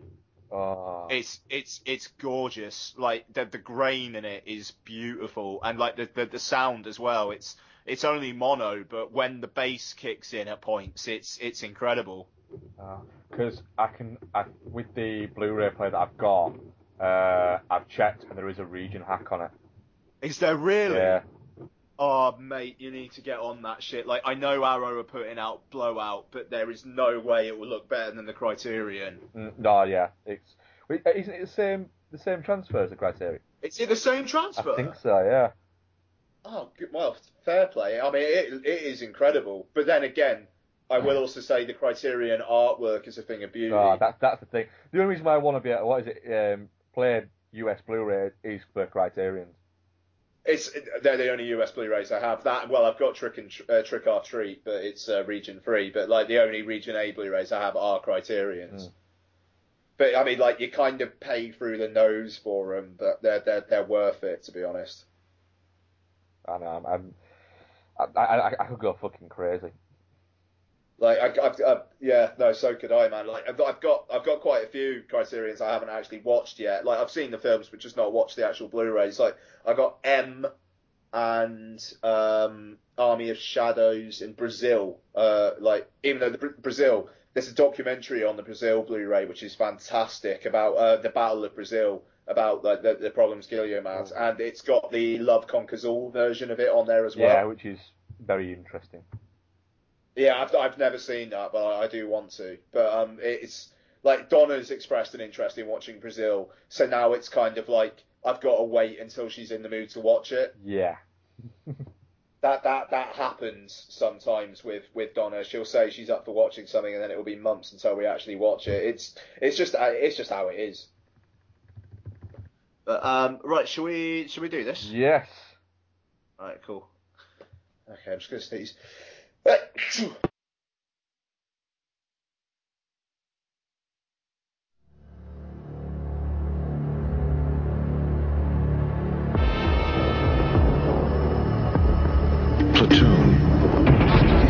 Wall Street.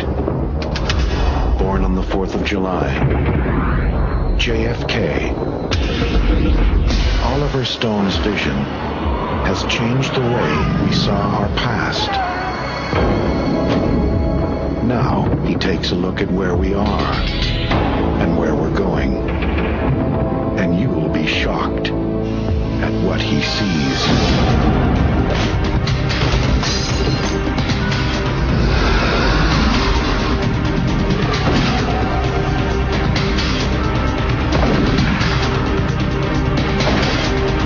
Nikki and Mallory. By thousands. I love you so much, baby. I love you. Watched by millions. We're fighting. Can't stop fighting. Nobody can.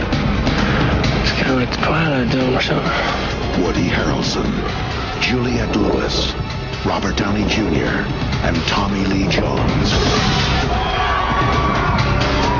What do you have to say to your fans? You ain't seen nothing yet. Natural born killers. In the media circus of life, they were the main attraction.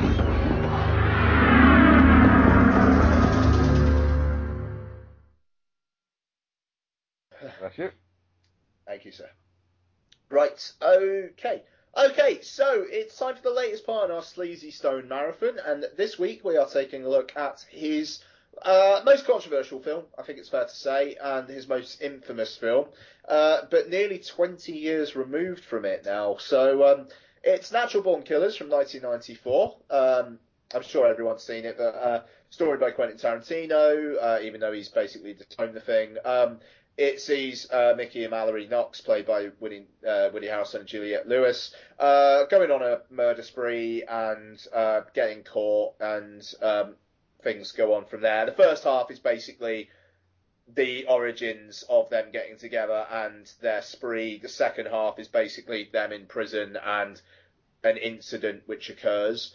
And um, yeah, so I mean, I, I'd seen it before. I, I know you've seen it seen it before, Mark, but um, it's been a while since I've seen it, and um, I think my opinion on it has ever so slightly changed. But I'm intrigued. What on this go around? Uh, what do you think of Natural Born Killers? Um, I I absolutely adore Natural Born Killers. Um, I wasn't I wasn't a massive fan of it when I first watched it. I remember getting this um, um, when it first sort of arrived in '94. I got an under the counter um, copy in '95 Oh, nice. um, from uh, a gentleman at a video store called Take One Videos, um, and he said, "Oh, you, need to watch this. It's it's the new it's the and he rebuilt it. It's the new Tarantino movie." And he gave me it. He said, oh, "What is it?" Said, "It's Natural Born Killers." Like, "Oh, that's the Oliver Stone movie." Yeah, but Tarantino wrote it. At the time, that was because we don't have all the the information now. At the time, you know, this was written by the same guy who wrote Pulp Fiction.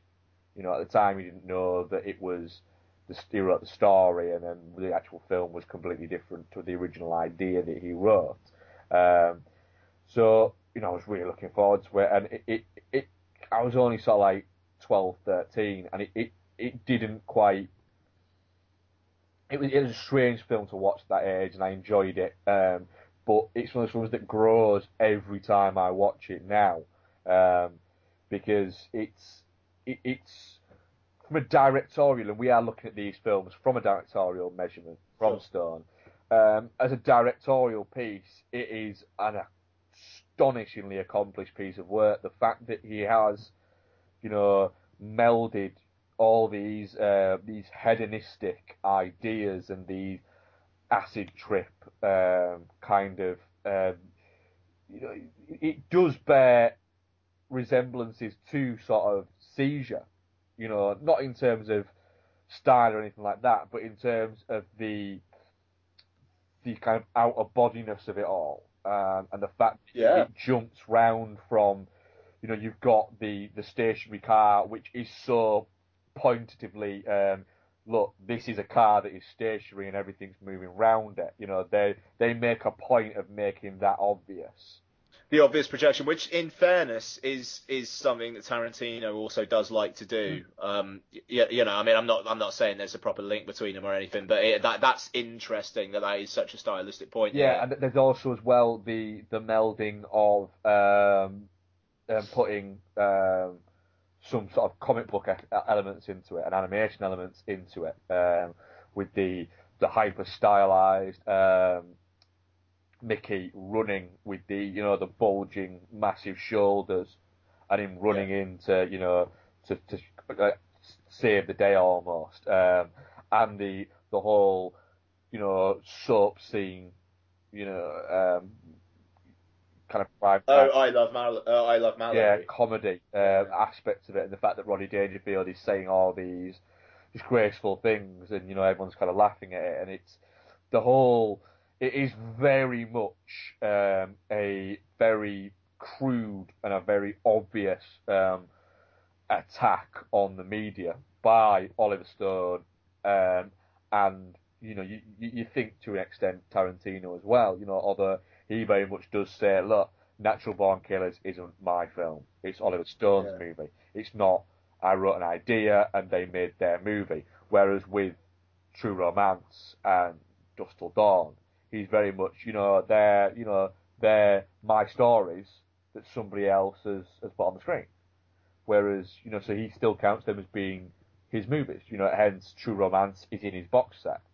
Um, he wanted to have Dusk Till Dawn in the box set as well, but because of rights issues, he, he couldn't have it in that, that box set. But Natural Born Killers, um, people have asked him and said, "Oh, why wasn't that in the box set?" And he said, "Because it's not my movie; it's Oliver Stone's movie. You uh, know, it's nothing to do with me that movie." And I mean, it, it, like in terms of like the the screenplay and whatnot, it don't, I mean, like there's there's nothing Tarantino in there at all. Like it, it's the, the the Mickey and Mallory, like I, I don't think they're kind of as iconic characters. I don't really think that that, that was the point either. Really, like they are like in, in, terms of the media's gaze on them, they are entirely defined by their murders, by their actions There's, rather than themselves. Yeah. Yeah, I mean, I mean, like with the Robert Downey Jr. interview scene at the end, it's like Downey Jr. is like pretending to be interested in most of the stuff that Mickey's going on about, but then when he when he says, you know, well, I guess I'm just a natural born killer, and then it cuts to break. That's the thing that Downey Jr. jizzes over. Yeah. Because it's the sound bite. Yeah, it's very much that. It's it's a it's a very layered movie. There's there's a lot to it. There's a lot of density to it, and it's it's definitely a film where it, you you couldn't really make a judgment on it based on one viewing. You could say we view it once and say I don't like it, don't like what it's trying to say, I don't like the way it's structured, and if you don't, that's fine. You know, I think you could quite easily say why people that. But if you watch it and you go, it was interesting. I like this bit of it, and I like this bit of it, but I'm I'm not sure this bit. It's like right, well then you need to go back and watch it again and again. I think if you do like it or you find some interesting thing, you, you do pick up more on each watch certainly. Um, and what what's your you say your opinion changed on it um, on on this viewing? What was what was your post opinion uh, and what's your opinion now? Well, I mean, I, I, I just I, I'd only seen it once all the way through before, and it was probably ten years ago, if not more. And I, I remember being just like, oh, it was all right. You know, it's. It, I, I, it, it kind of uh, uh, like you actually when you said the first time you saw it, it was kind of like I don't quite see what the fuss is about.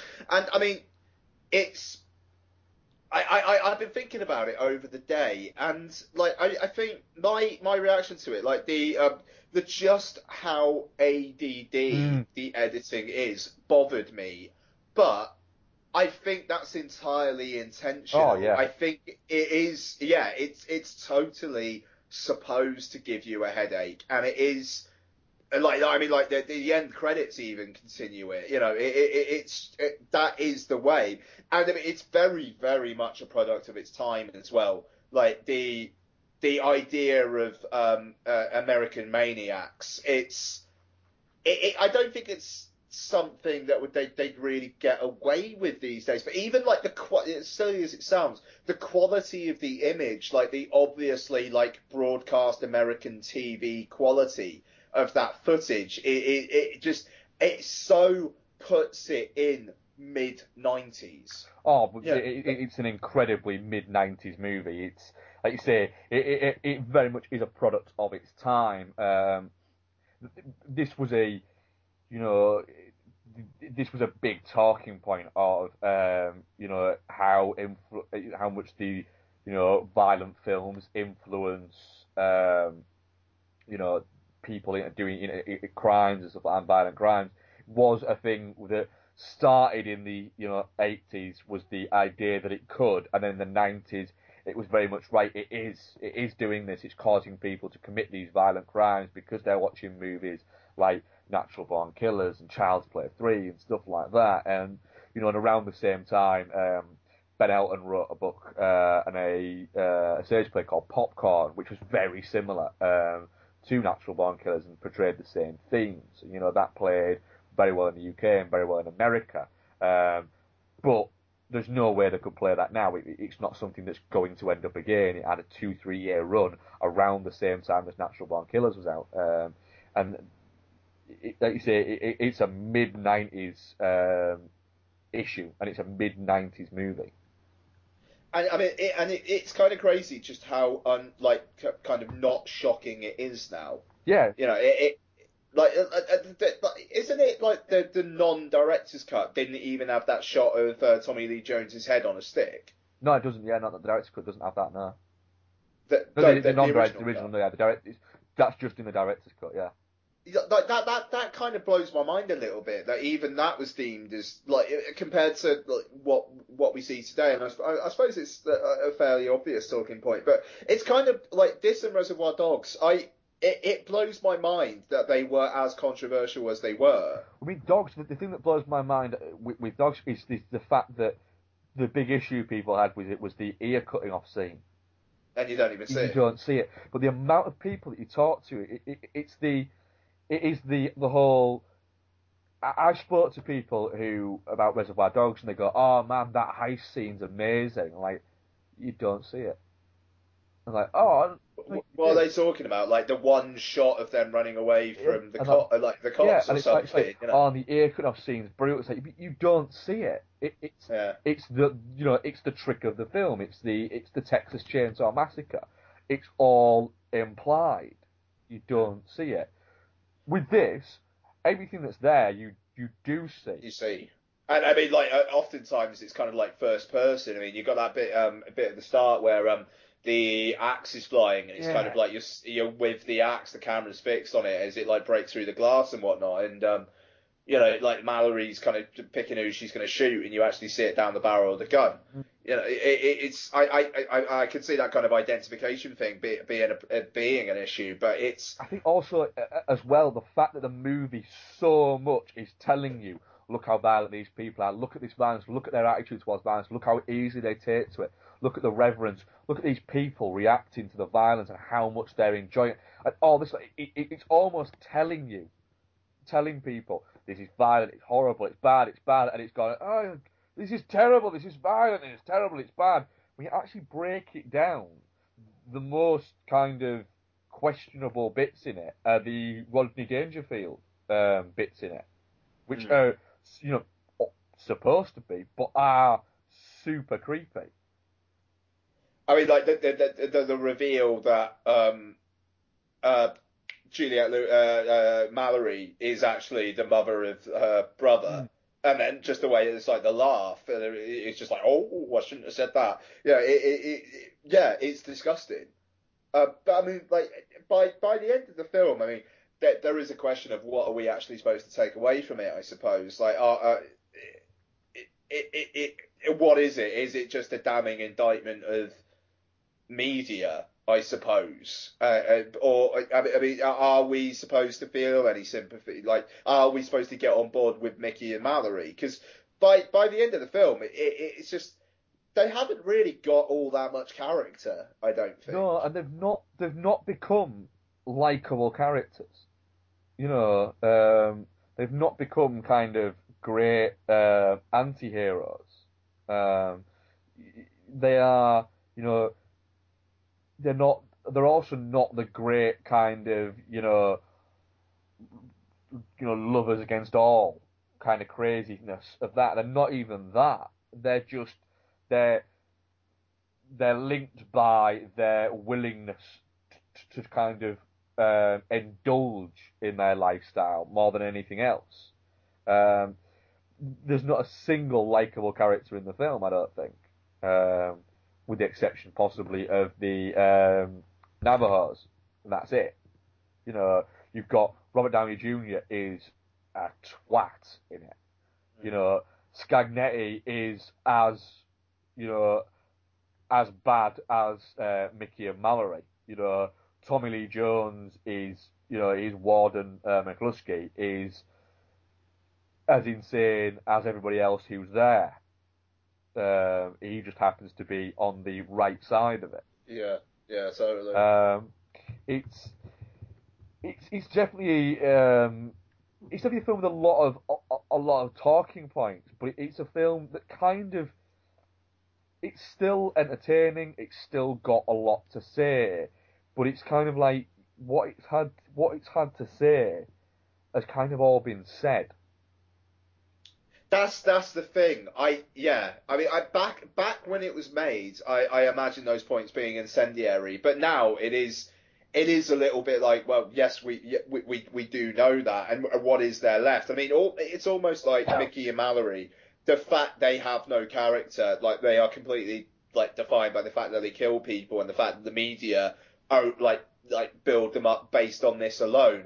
It almost feels like it's kind of like a self-reflexive thing in the screenplay where they're not giving that to mm. you because it, it's almost like saying, "Oh, you don't want the you don't want the character, you want the violence." And you know, it doesn't shy away from the violence. It's not funny games where like it it, it, it, it says no, we're not going to look at this, and it, it, it, it, takes the camera away or something like that. You know, it, it doesn't. It's not saying, oh, why are you why are you watching this like Haneke does with that film. It's it's giving that to you, but at the sacrifice of character. But then that does feel like the mm. point. It, it is it is almost whereas Funny Games is saying, you know, like you say, it's the thing where Funny Games is saying, why are you watching this? Why do you want to watch this?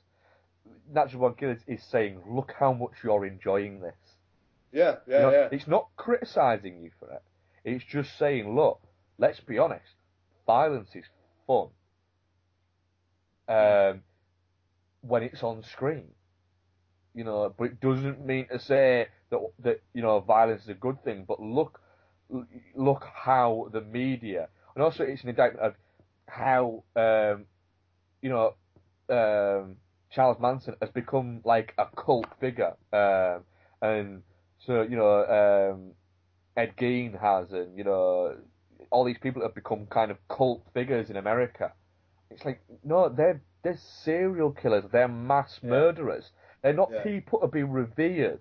They're not they're not prisoners um, because of some political reasons or anything like that. Yeah, they're not they're not conscientious objectors. You know, they're, you know, Charles Manson, you know, he shouldn't be released. He's not being kept, you know, because of a, you know, a government conspiracy like that. He's being kept because he's a bastard.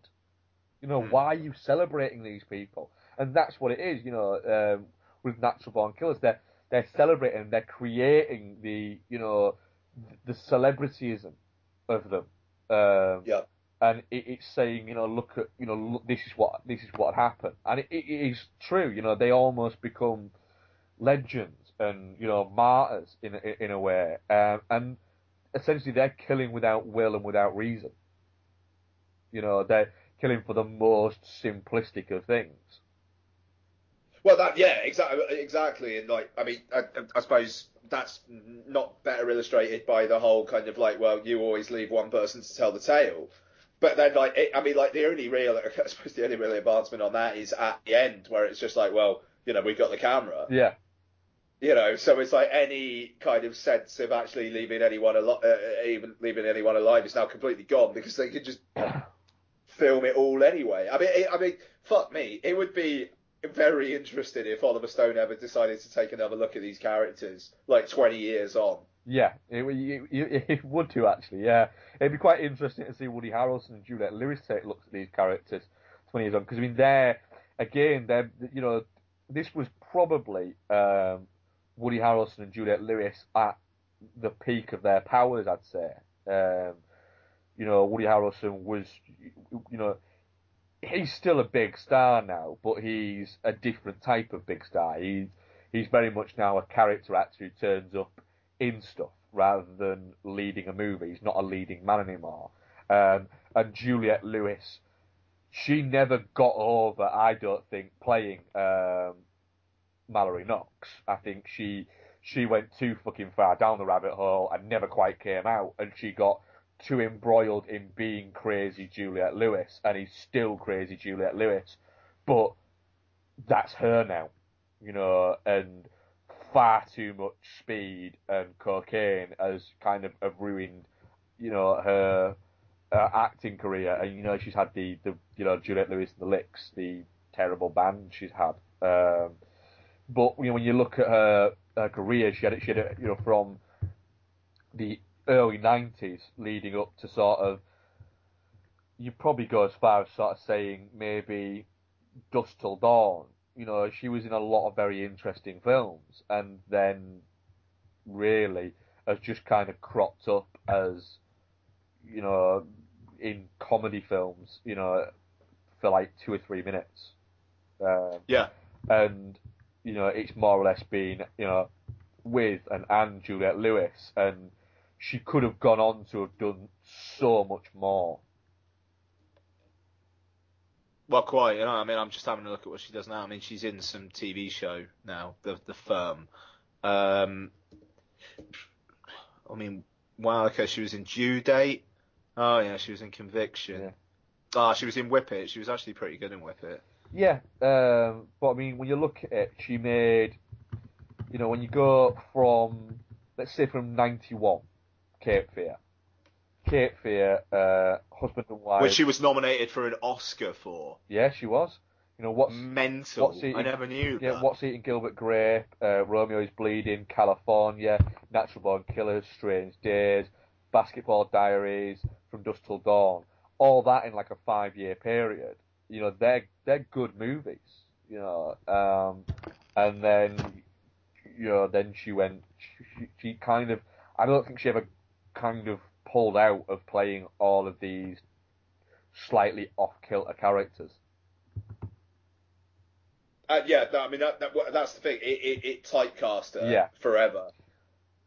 Certainly. Um, and, you know, Bob Downey Jr. is very good in this. Tom Sizemore, I think, is superb. And Tommy Lee Jones just appears to be having the most fun that Tommy Lee Jones has ever had. That's the thing. Yeah, he really looks like he's having fun. Yeah, and Tommy Lee Jones looks like he can't have fun, ever. Yeah, yeah, that's that's yeah, that's exactly it. But it looks like he really gets his teeth into it. It just, yeah, I mean, and even the like the the little supporting roles, everybody works. I love that clerk in the drugstore who's just like fucking shit scared when he realizes it's Mickey. Yeah, and he's just trying to. He's like he's like asking him for the uh, the, the how he describes it as snake bite juice, um, and Yeah. he's just kind of randomly just sort of picking up like things, and then when he says, "Can you get me the fucking snake bite juice?" and he just keeps showing him stuff. he's like, no, I, "Oh fuck it," and they say, "Oh, you, you always leave one person to tell the story." He's like, "Yeah, but if I don't kill you, what story is there to tell?" Yeah, Uh, yeah, yeah, yeah, yeah. it's it's kind of like they haven't come up with the idea of um, you know we always leave one person to tell the story. It's the media that came up with that, and they don't really they don't really fall into it. They don't really believe in it as such. Yeah, no, absolutely, absolutely. Yeah, no, absolutely. I, it's, I, I, I, do, I do like that aspect. The fact that they, they never, they never really get into their own hype. I suppose that's that one moment where it's like flashing back to their court appearance and Juliette Lewis is saying, "But like, this is the most fun I've ever had," you know, which, which is just funny. But, um, I don't know. Are, we done? I would say we're done. What what I'll say is as well, uh, the soundtrack is incredible. Sure. Yeah, fucking. Uh, Trent Like, I Reznor dunno. together as well. Oh, did he really? Yeah, Trent Reznor. Um, Trent Reznor uh, basically produced the um, the soundtrack to it um, and kind of came up with all the ideas of the songs. And he did that by literally just sitting down and watching the film over and over and over again, and just watching it and going, right, this song and this song, this song would work here, this song would work here, and then basically sort of put it together, edit it together, so like this song would come in here and put it together, and then sort of screened it for Stone and said, right, this is it, this is how I want it to go. And instead of having like, you know, an entire song playing, like a bit of a song and a bit of a song and a cut and almost made an made a, a- score out of a soundtrack, and that's what it feels like. Um, and it feels very MTV in that way, um, and that's what Trent Reznor did for that. And it, uh, yeah, I mean, like, because uh, that's that's interesting. I, I particularly the, the moment where like you've got the two Rage Against the Machine tracks, Mm. like in one scene.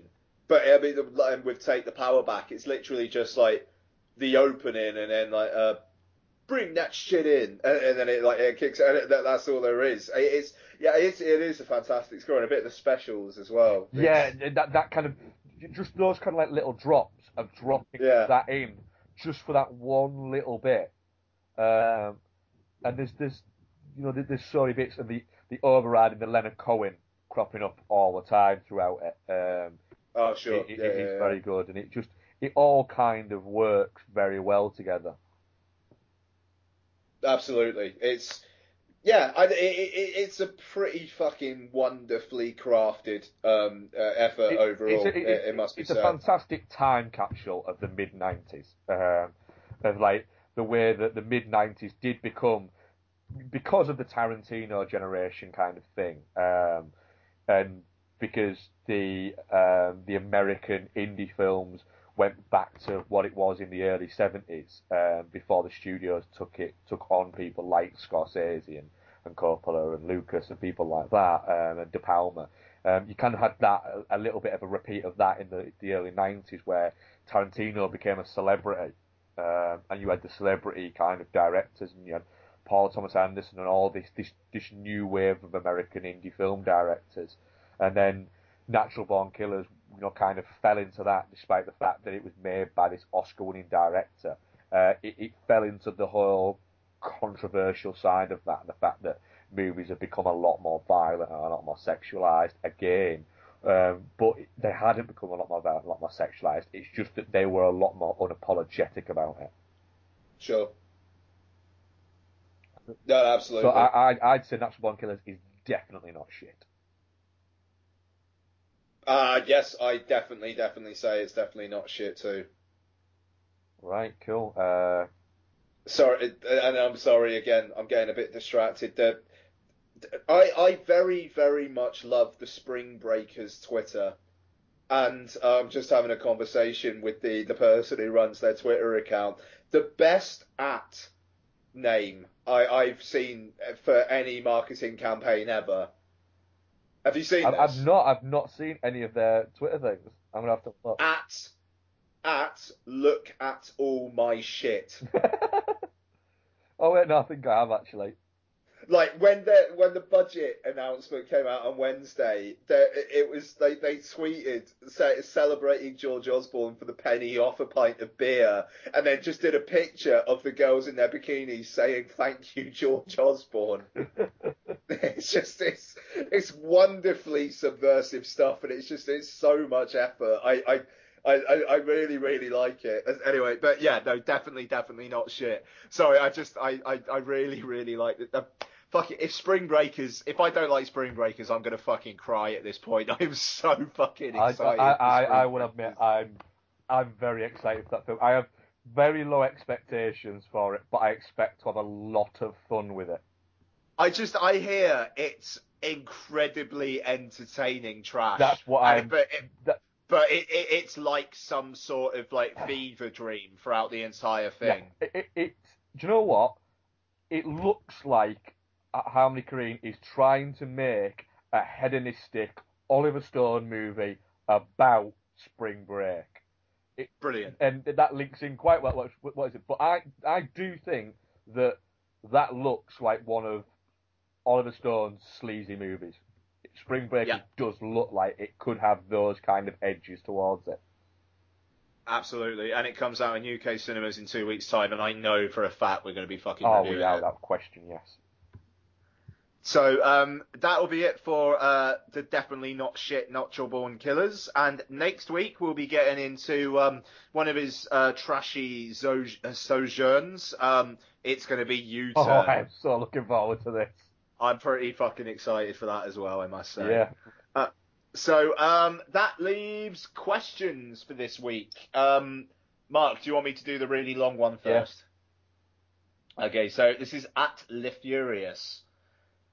Whose opinion on film? Whose opinions on film do you value and why? Just wondering, as I recently read Faber's Schrader on Schrader, and as a critic turned filmmaker, like, like much of the French New Wave, might I add, I just wondered how nowadays, with a world inundated with opinions at our fingertips, do experts in the field, i.e., academic specialists and what have you, uh, is their value, uh, opinion as valid as the fan blog, blogger, podcaster, etc.? If someone is earning a crust from criticism, is it because their opinion is more valid and respected, or are we existing in a utopia of opinions slash critique?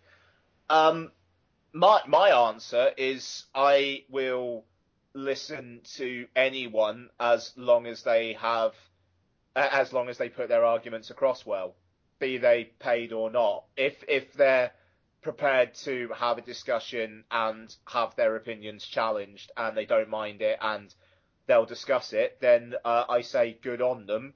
And as long as they express it well, then I say good on them.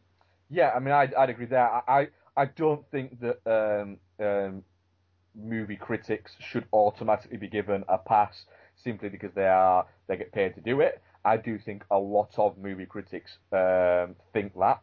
Uh, I do think. A... I'll, I'll say right now, Philip French from The Observer, he's incredibly well respected.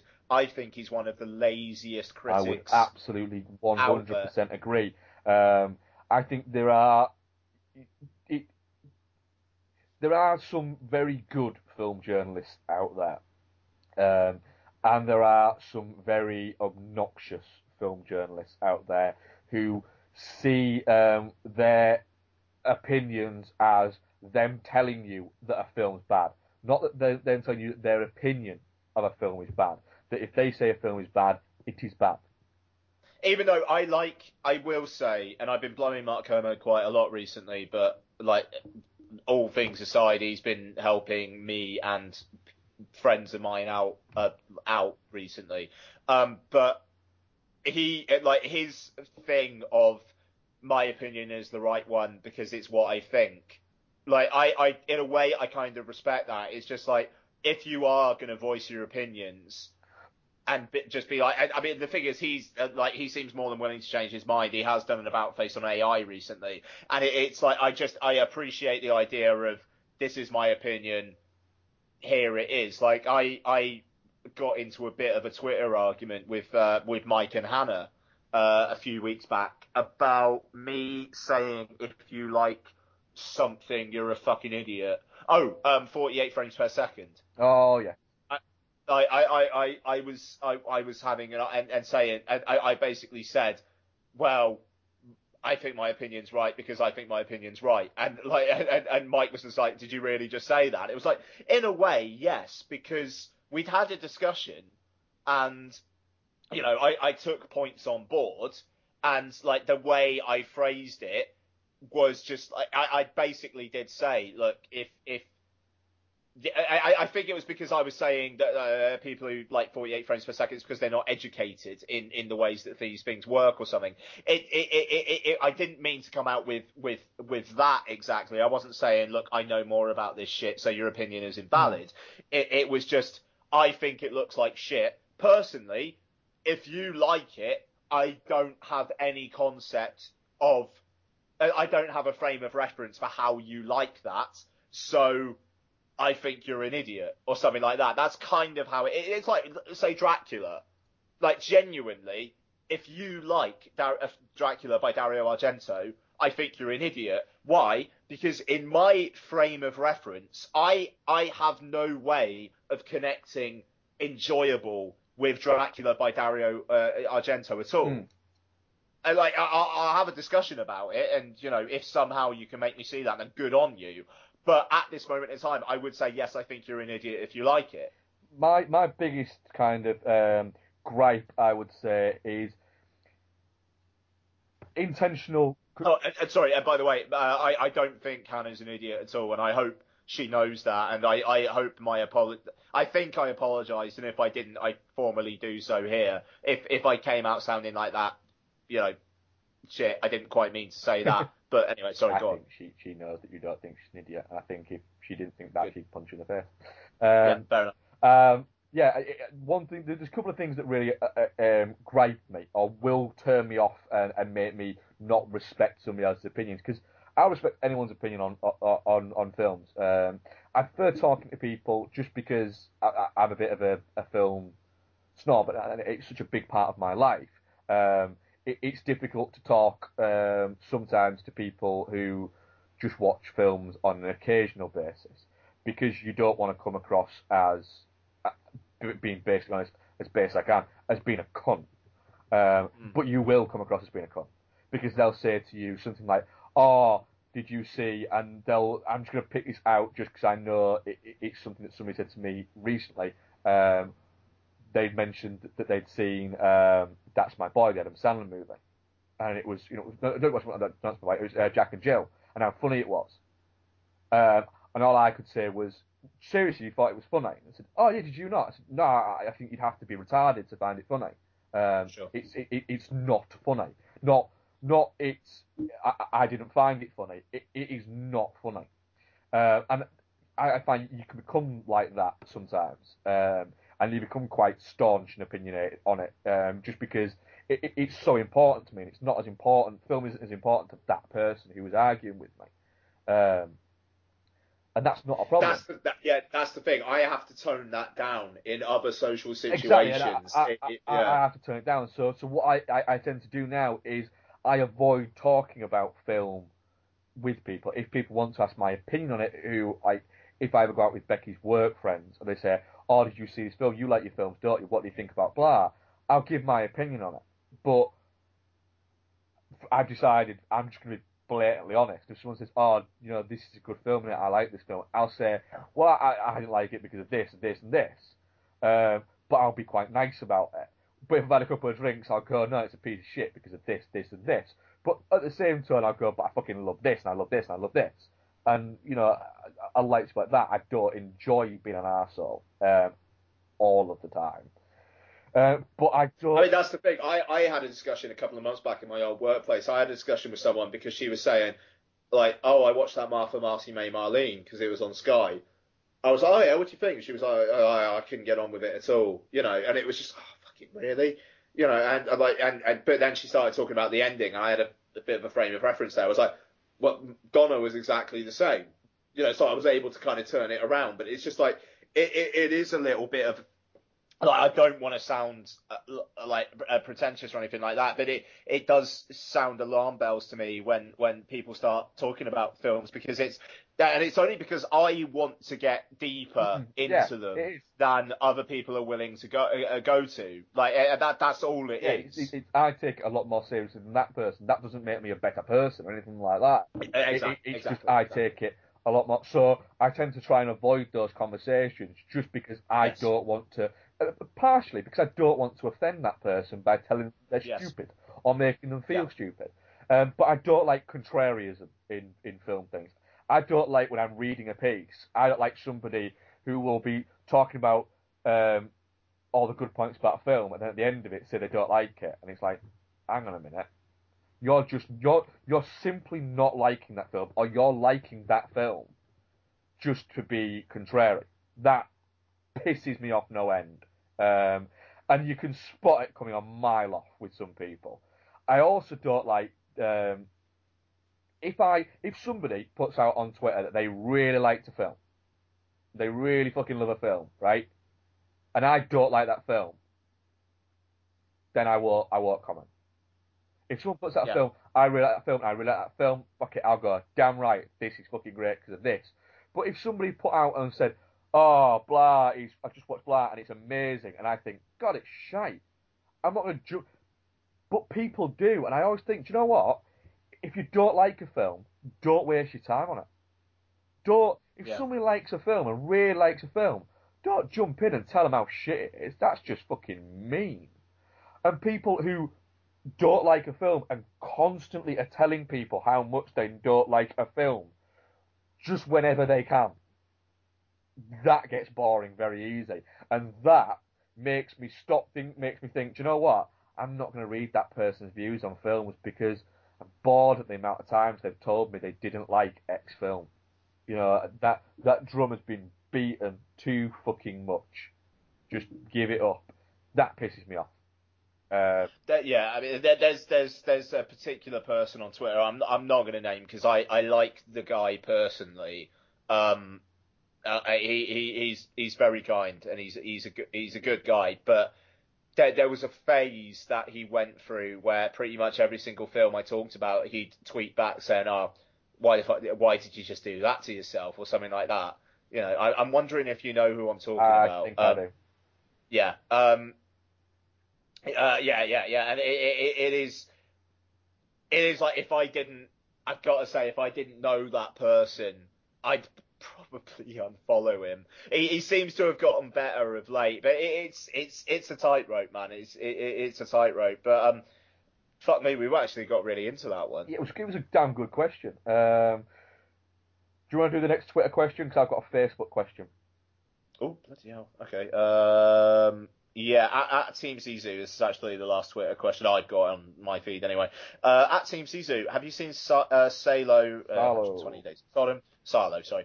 Uh, if so, any good? And what's the hardest film you've sat through? Um, I, I, I've seen it. You? Yes, I've seen it. Yeah, yeah. Um, it- yeah, it's um not anything I'd ever watch again, to be honest. For like entertainment value, it's uh, it, it- it's quite intense. Um, it, it's like uh, Pasolini certainly got his point across with it. Um, uh, Manja Manja is pretty special. Um, Mm. Uh, hardest thing I've ever sat through. I don't know. What do what do you think of um, Silent? Um, it, it's it, it, I, I would I would never ever recommend it to um, anyone, ever. Uh, but if if somebody um, who is a genuine film fan um, and has an interest in, in film as a medium comes to me and says, um, you know, what do you think of Salo? I'd my response would always be, well, watch it, but I would never say I don't say watch it. Don't buy it though, because you're not going to watch it again, or you're unlikely to watch it again. Yeah. It's it's an interesting piece of cinema history more than it is an interesting film, um, and it's it's less it's more disgusting than it is shocking, um, and it's there's more in its undertones than its overtures. It's a good way of saying it. Um, Um, hardest thing I've mo- sat through. Um, I, I I've got an go on. answer for that Yeah, now. go. Um, the turtle scene in Cannibal Holocaust, Oh, or yeah. the tortoise That's- scene. that's- Um, it's uh, that that thing's revolting. Mm. Um, I, and I was genuinely offended by it. Um, like, yeah, yeah, I that's it, that it, it's not on. Uh, it, it just isn't. No. And I, I know they say that they like the the natives would have done it, and like the, the people ate it as food anyway. But it, it's still like that thing's like hundred years old, and you just up. Yeah, it, it, it, I. The reason why I don't own that movie and why I, why because uh, my wife said, you know, uh, should I watch it? And I always said, no, you shouldn't. The reason why I won't watch it is because of that scene, and I'm going to be incredibly hypocritical in a moment as well um, about that. But I, I, I, for me, that's too far. It is that that that's that's the thing that that is too far. Um, I mean, in in terms of like kind of a thematic intensity, I suppose. Um, uh, uh, one film I know I'll never watch again is a recent film, uh, Thomas Vinterberg's The Hunt. Um, have you Not seen seen it. Really want to see it though, because I, I adore Mads Mikkelsen. It's um, it, it, it, I mean, it's a it's a great film. It's a five out of five film, but I know I'll never watch it Comes again out on because the Blu-ray whole tomorrow, I think. Yeah, yeah. I think I thought it was soon. Um, it's. I know it's. Um, it, I think it's kind of hitting on demand services tomorrow as well. Actually, Oh. um, it's. It just. It's really, really upsetting for most of the runtime. Um, and like e- even the ending, like the the the, the last like minute or so, I, it, it like completely is with that as well. It's just it's um it's it, I, I I was squirming in my seat throughout the whole thing, and I kind of like I wanted to walk out, but the strength of the actual film itself uh, meant that I didn't. I mean, it's it's a very very very good film, but f- it made me angry and it made me really really sad. It, it's quite something. Uh, mine would be um, Martyrs. Stuck with me for a long time. Uh, Sure. That's a fucking that's a tough watch, uh, but an exceptional movie. Um, every time I see Apocalypse Now on the big screen, the um, the hacking of the cow gets to me. Um, Sure. and Apocalypse Now is, I think, it is the greatest movie of all time. Um, and and I know that's been, like I said, from going from what I said about Cannibal Holocaust, it, it's incredibly um, hypocritical. Um, but that was a ceremony that was going on. Yeah, they actually yeah yeah that's They, they, they actually did film- just film no, the, the yes. ceremony, and um, you know Coppola was very, you know, he, he was he did speak to the censors and kind of say to them, look, I'm going to put this in the film. It is part of the ceremony. We've not had anything to do with it. We've not provided them anything, any money or anything. All we've done is film it, and I want it to intercut it into the film.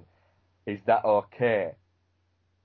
And they sort of said, actually, yes, it is, because Yeah. it's a, you know, it's a form of religious ceremony, and I know that that is, you know, it's apples and oranges, and but I, I just don't think it has any of the cynicism or the meanness or the unnecessariness of kind of Holocaust.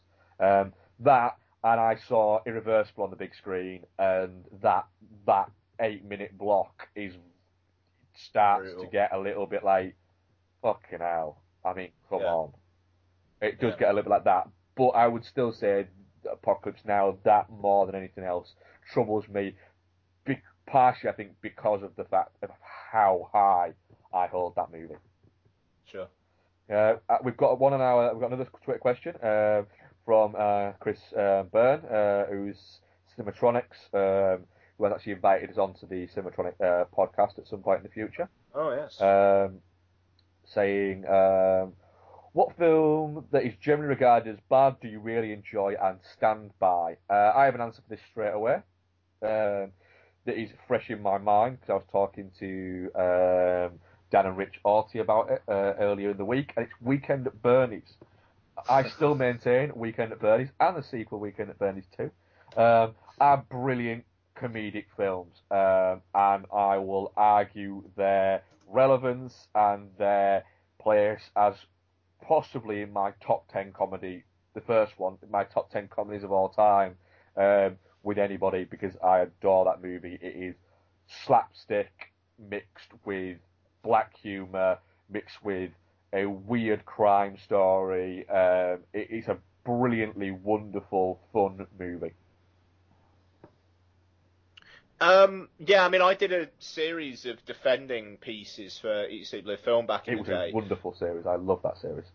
Oh, I've, I've actually so gone much. back and read read that a few times actually. Oh, thanks, man. Um, that's really nice of you to say. Um, yeah. So, um, I mean, there, there are a few there. Um, but I mean, I think some of them, are, uh, people are kind of um, uh, uh, turning around on him, like um, uh, uh, um, Speed Racer, um, which I, I did a piece on. But it, it seems like people actually like that now. So, I mean, I, I'd say a uh, a big one for me would be Hannibal, um, which Oh, okay. is just uh, it, it's just a goofy, goofy, crazy, gra- grand guignol, what the fuck of a film, a which um, kind of indulges in its own ridiculousness. I'd also add um, Smokin' Aces. Don't see people's problem with it. Brilliant film. That's fair. Yeah, I, I, think quite like it. It's a it's a fun film that is again kind of bombastic and ridiculous and out there, and then all of a sudden has for the last five ten minutes it just has a twist where it just goes where Joe Carnahan has just kind of gone look at this, look at all the ridiculousness, look, look at the craziness of this, look at the craziness, of this," and then he just once he's got you going fucking hell, this is ridiculous. He just goes and now, and then he, then you get that twist at the end, and it's like holy fuck. And then Yeah. Reynolds gets the opportunity to act. And I think Ryan is, is a great comedic actor, and I think he's a great general actor and a brilliant movie star. I think he's the complete package. But that last, the last kind of the, the, the twist at the end, I think is brilliant, and he's he's so underappreciated. Um, and I think when you watch the um, the alternative endings for it, it makes you appreciate that ending even more. Okay, that's interesting. I don't know what they are. If, if, if you, yeah, just um, if you ever get a chance to watch them on the Blu-ray or the DVD, there's alternative endings. There's three or four different ways that he was going to end it, um, and it, it, it puts a whole new spin on it, and it makes you appreciate it in a completely different way. Okay. But yeah, another, you know, we we we've both spoken quite uh, seriously about our love for Joe Carnahan films. Mm, absolutely. Fucking right. Yeah, and if you're gonna fucking Kickstarter something, right, and we're gonna have a fucking Kickstarter, right, for fucking Veronica Mars, a shitty series that was cancelled because no fucker watched it, right, and you're gonna do that, right. Why not at least have it for something that I would watch, like the A Team sequel, another A Team movie? Kickstarter that shit.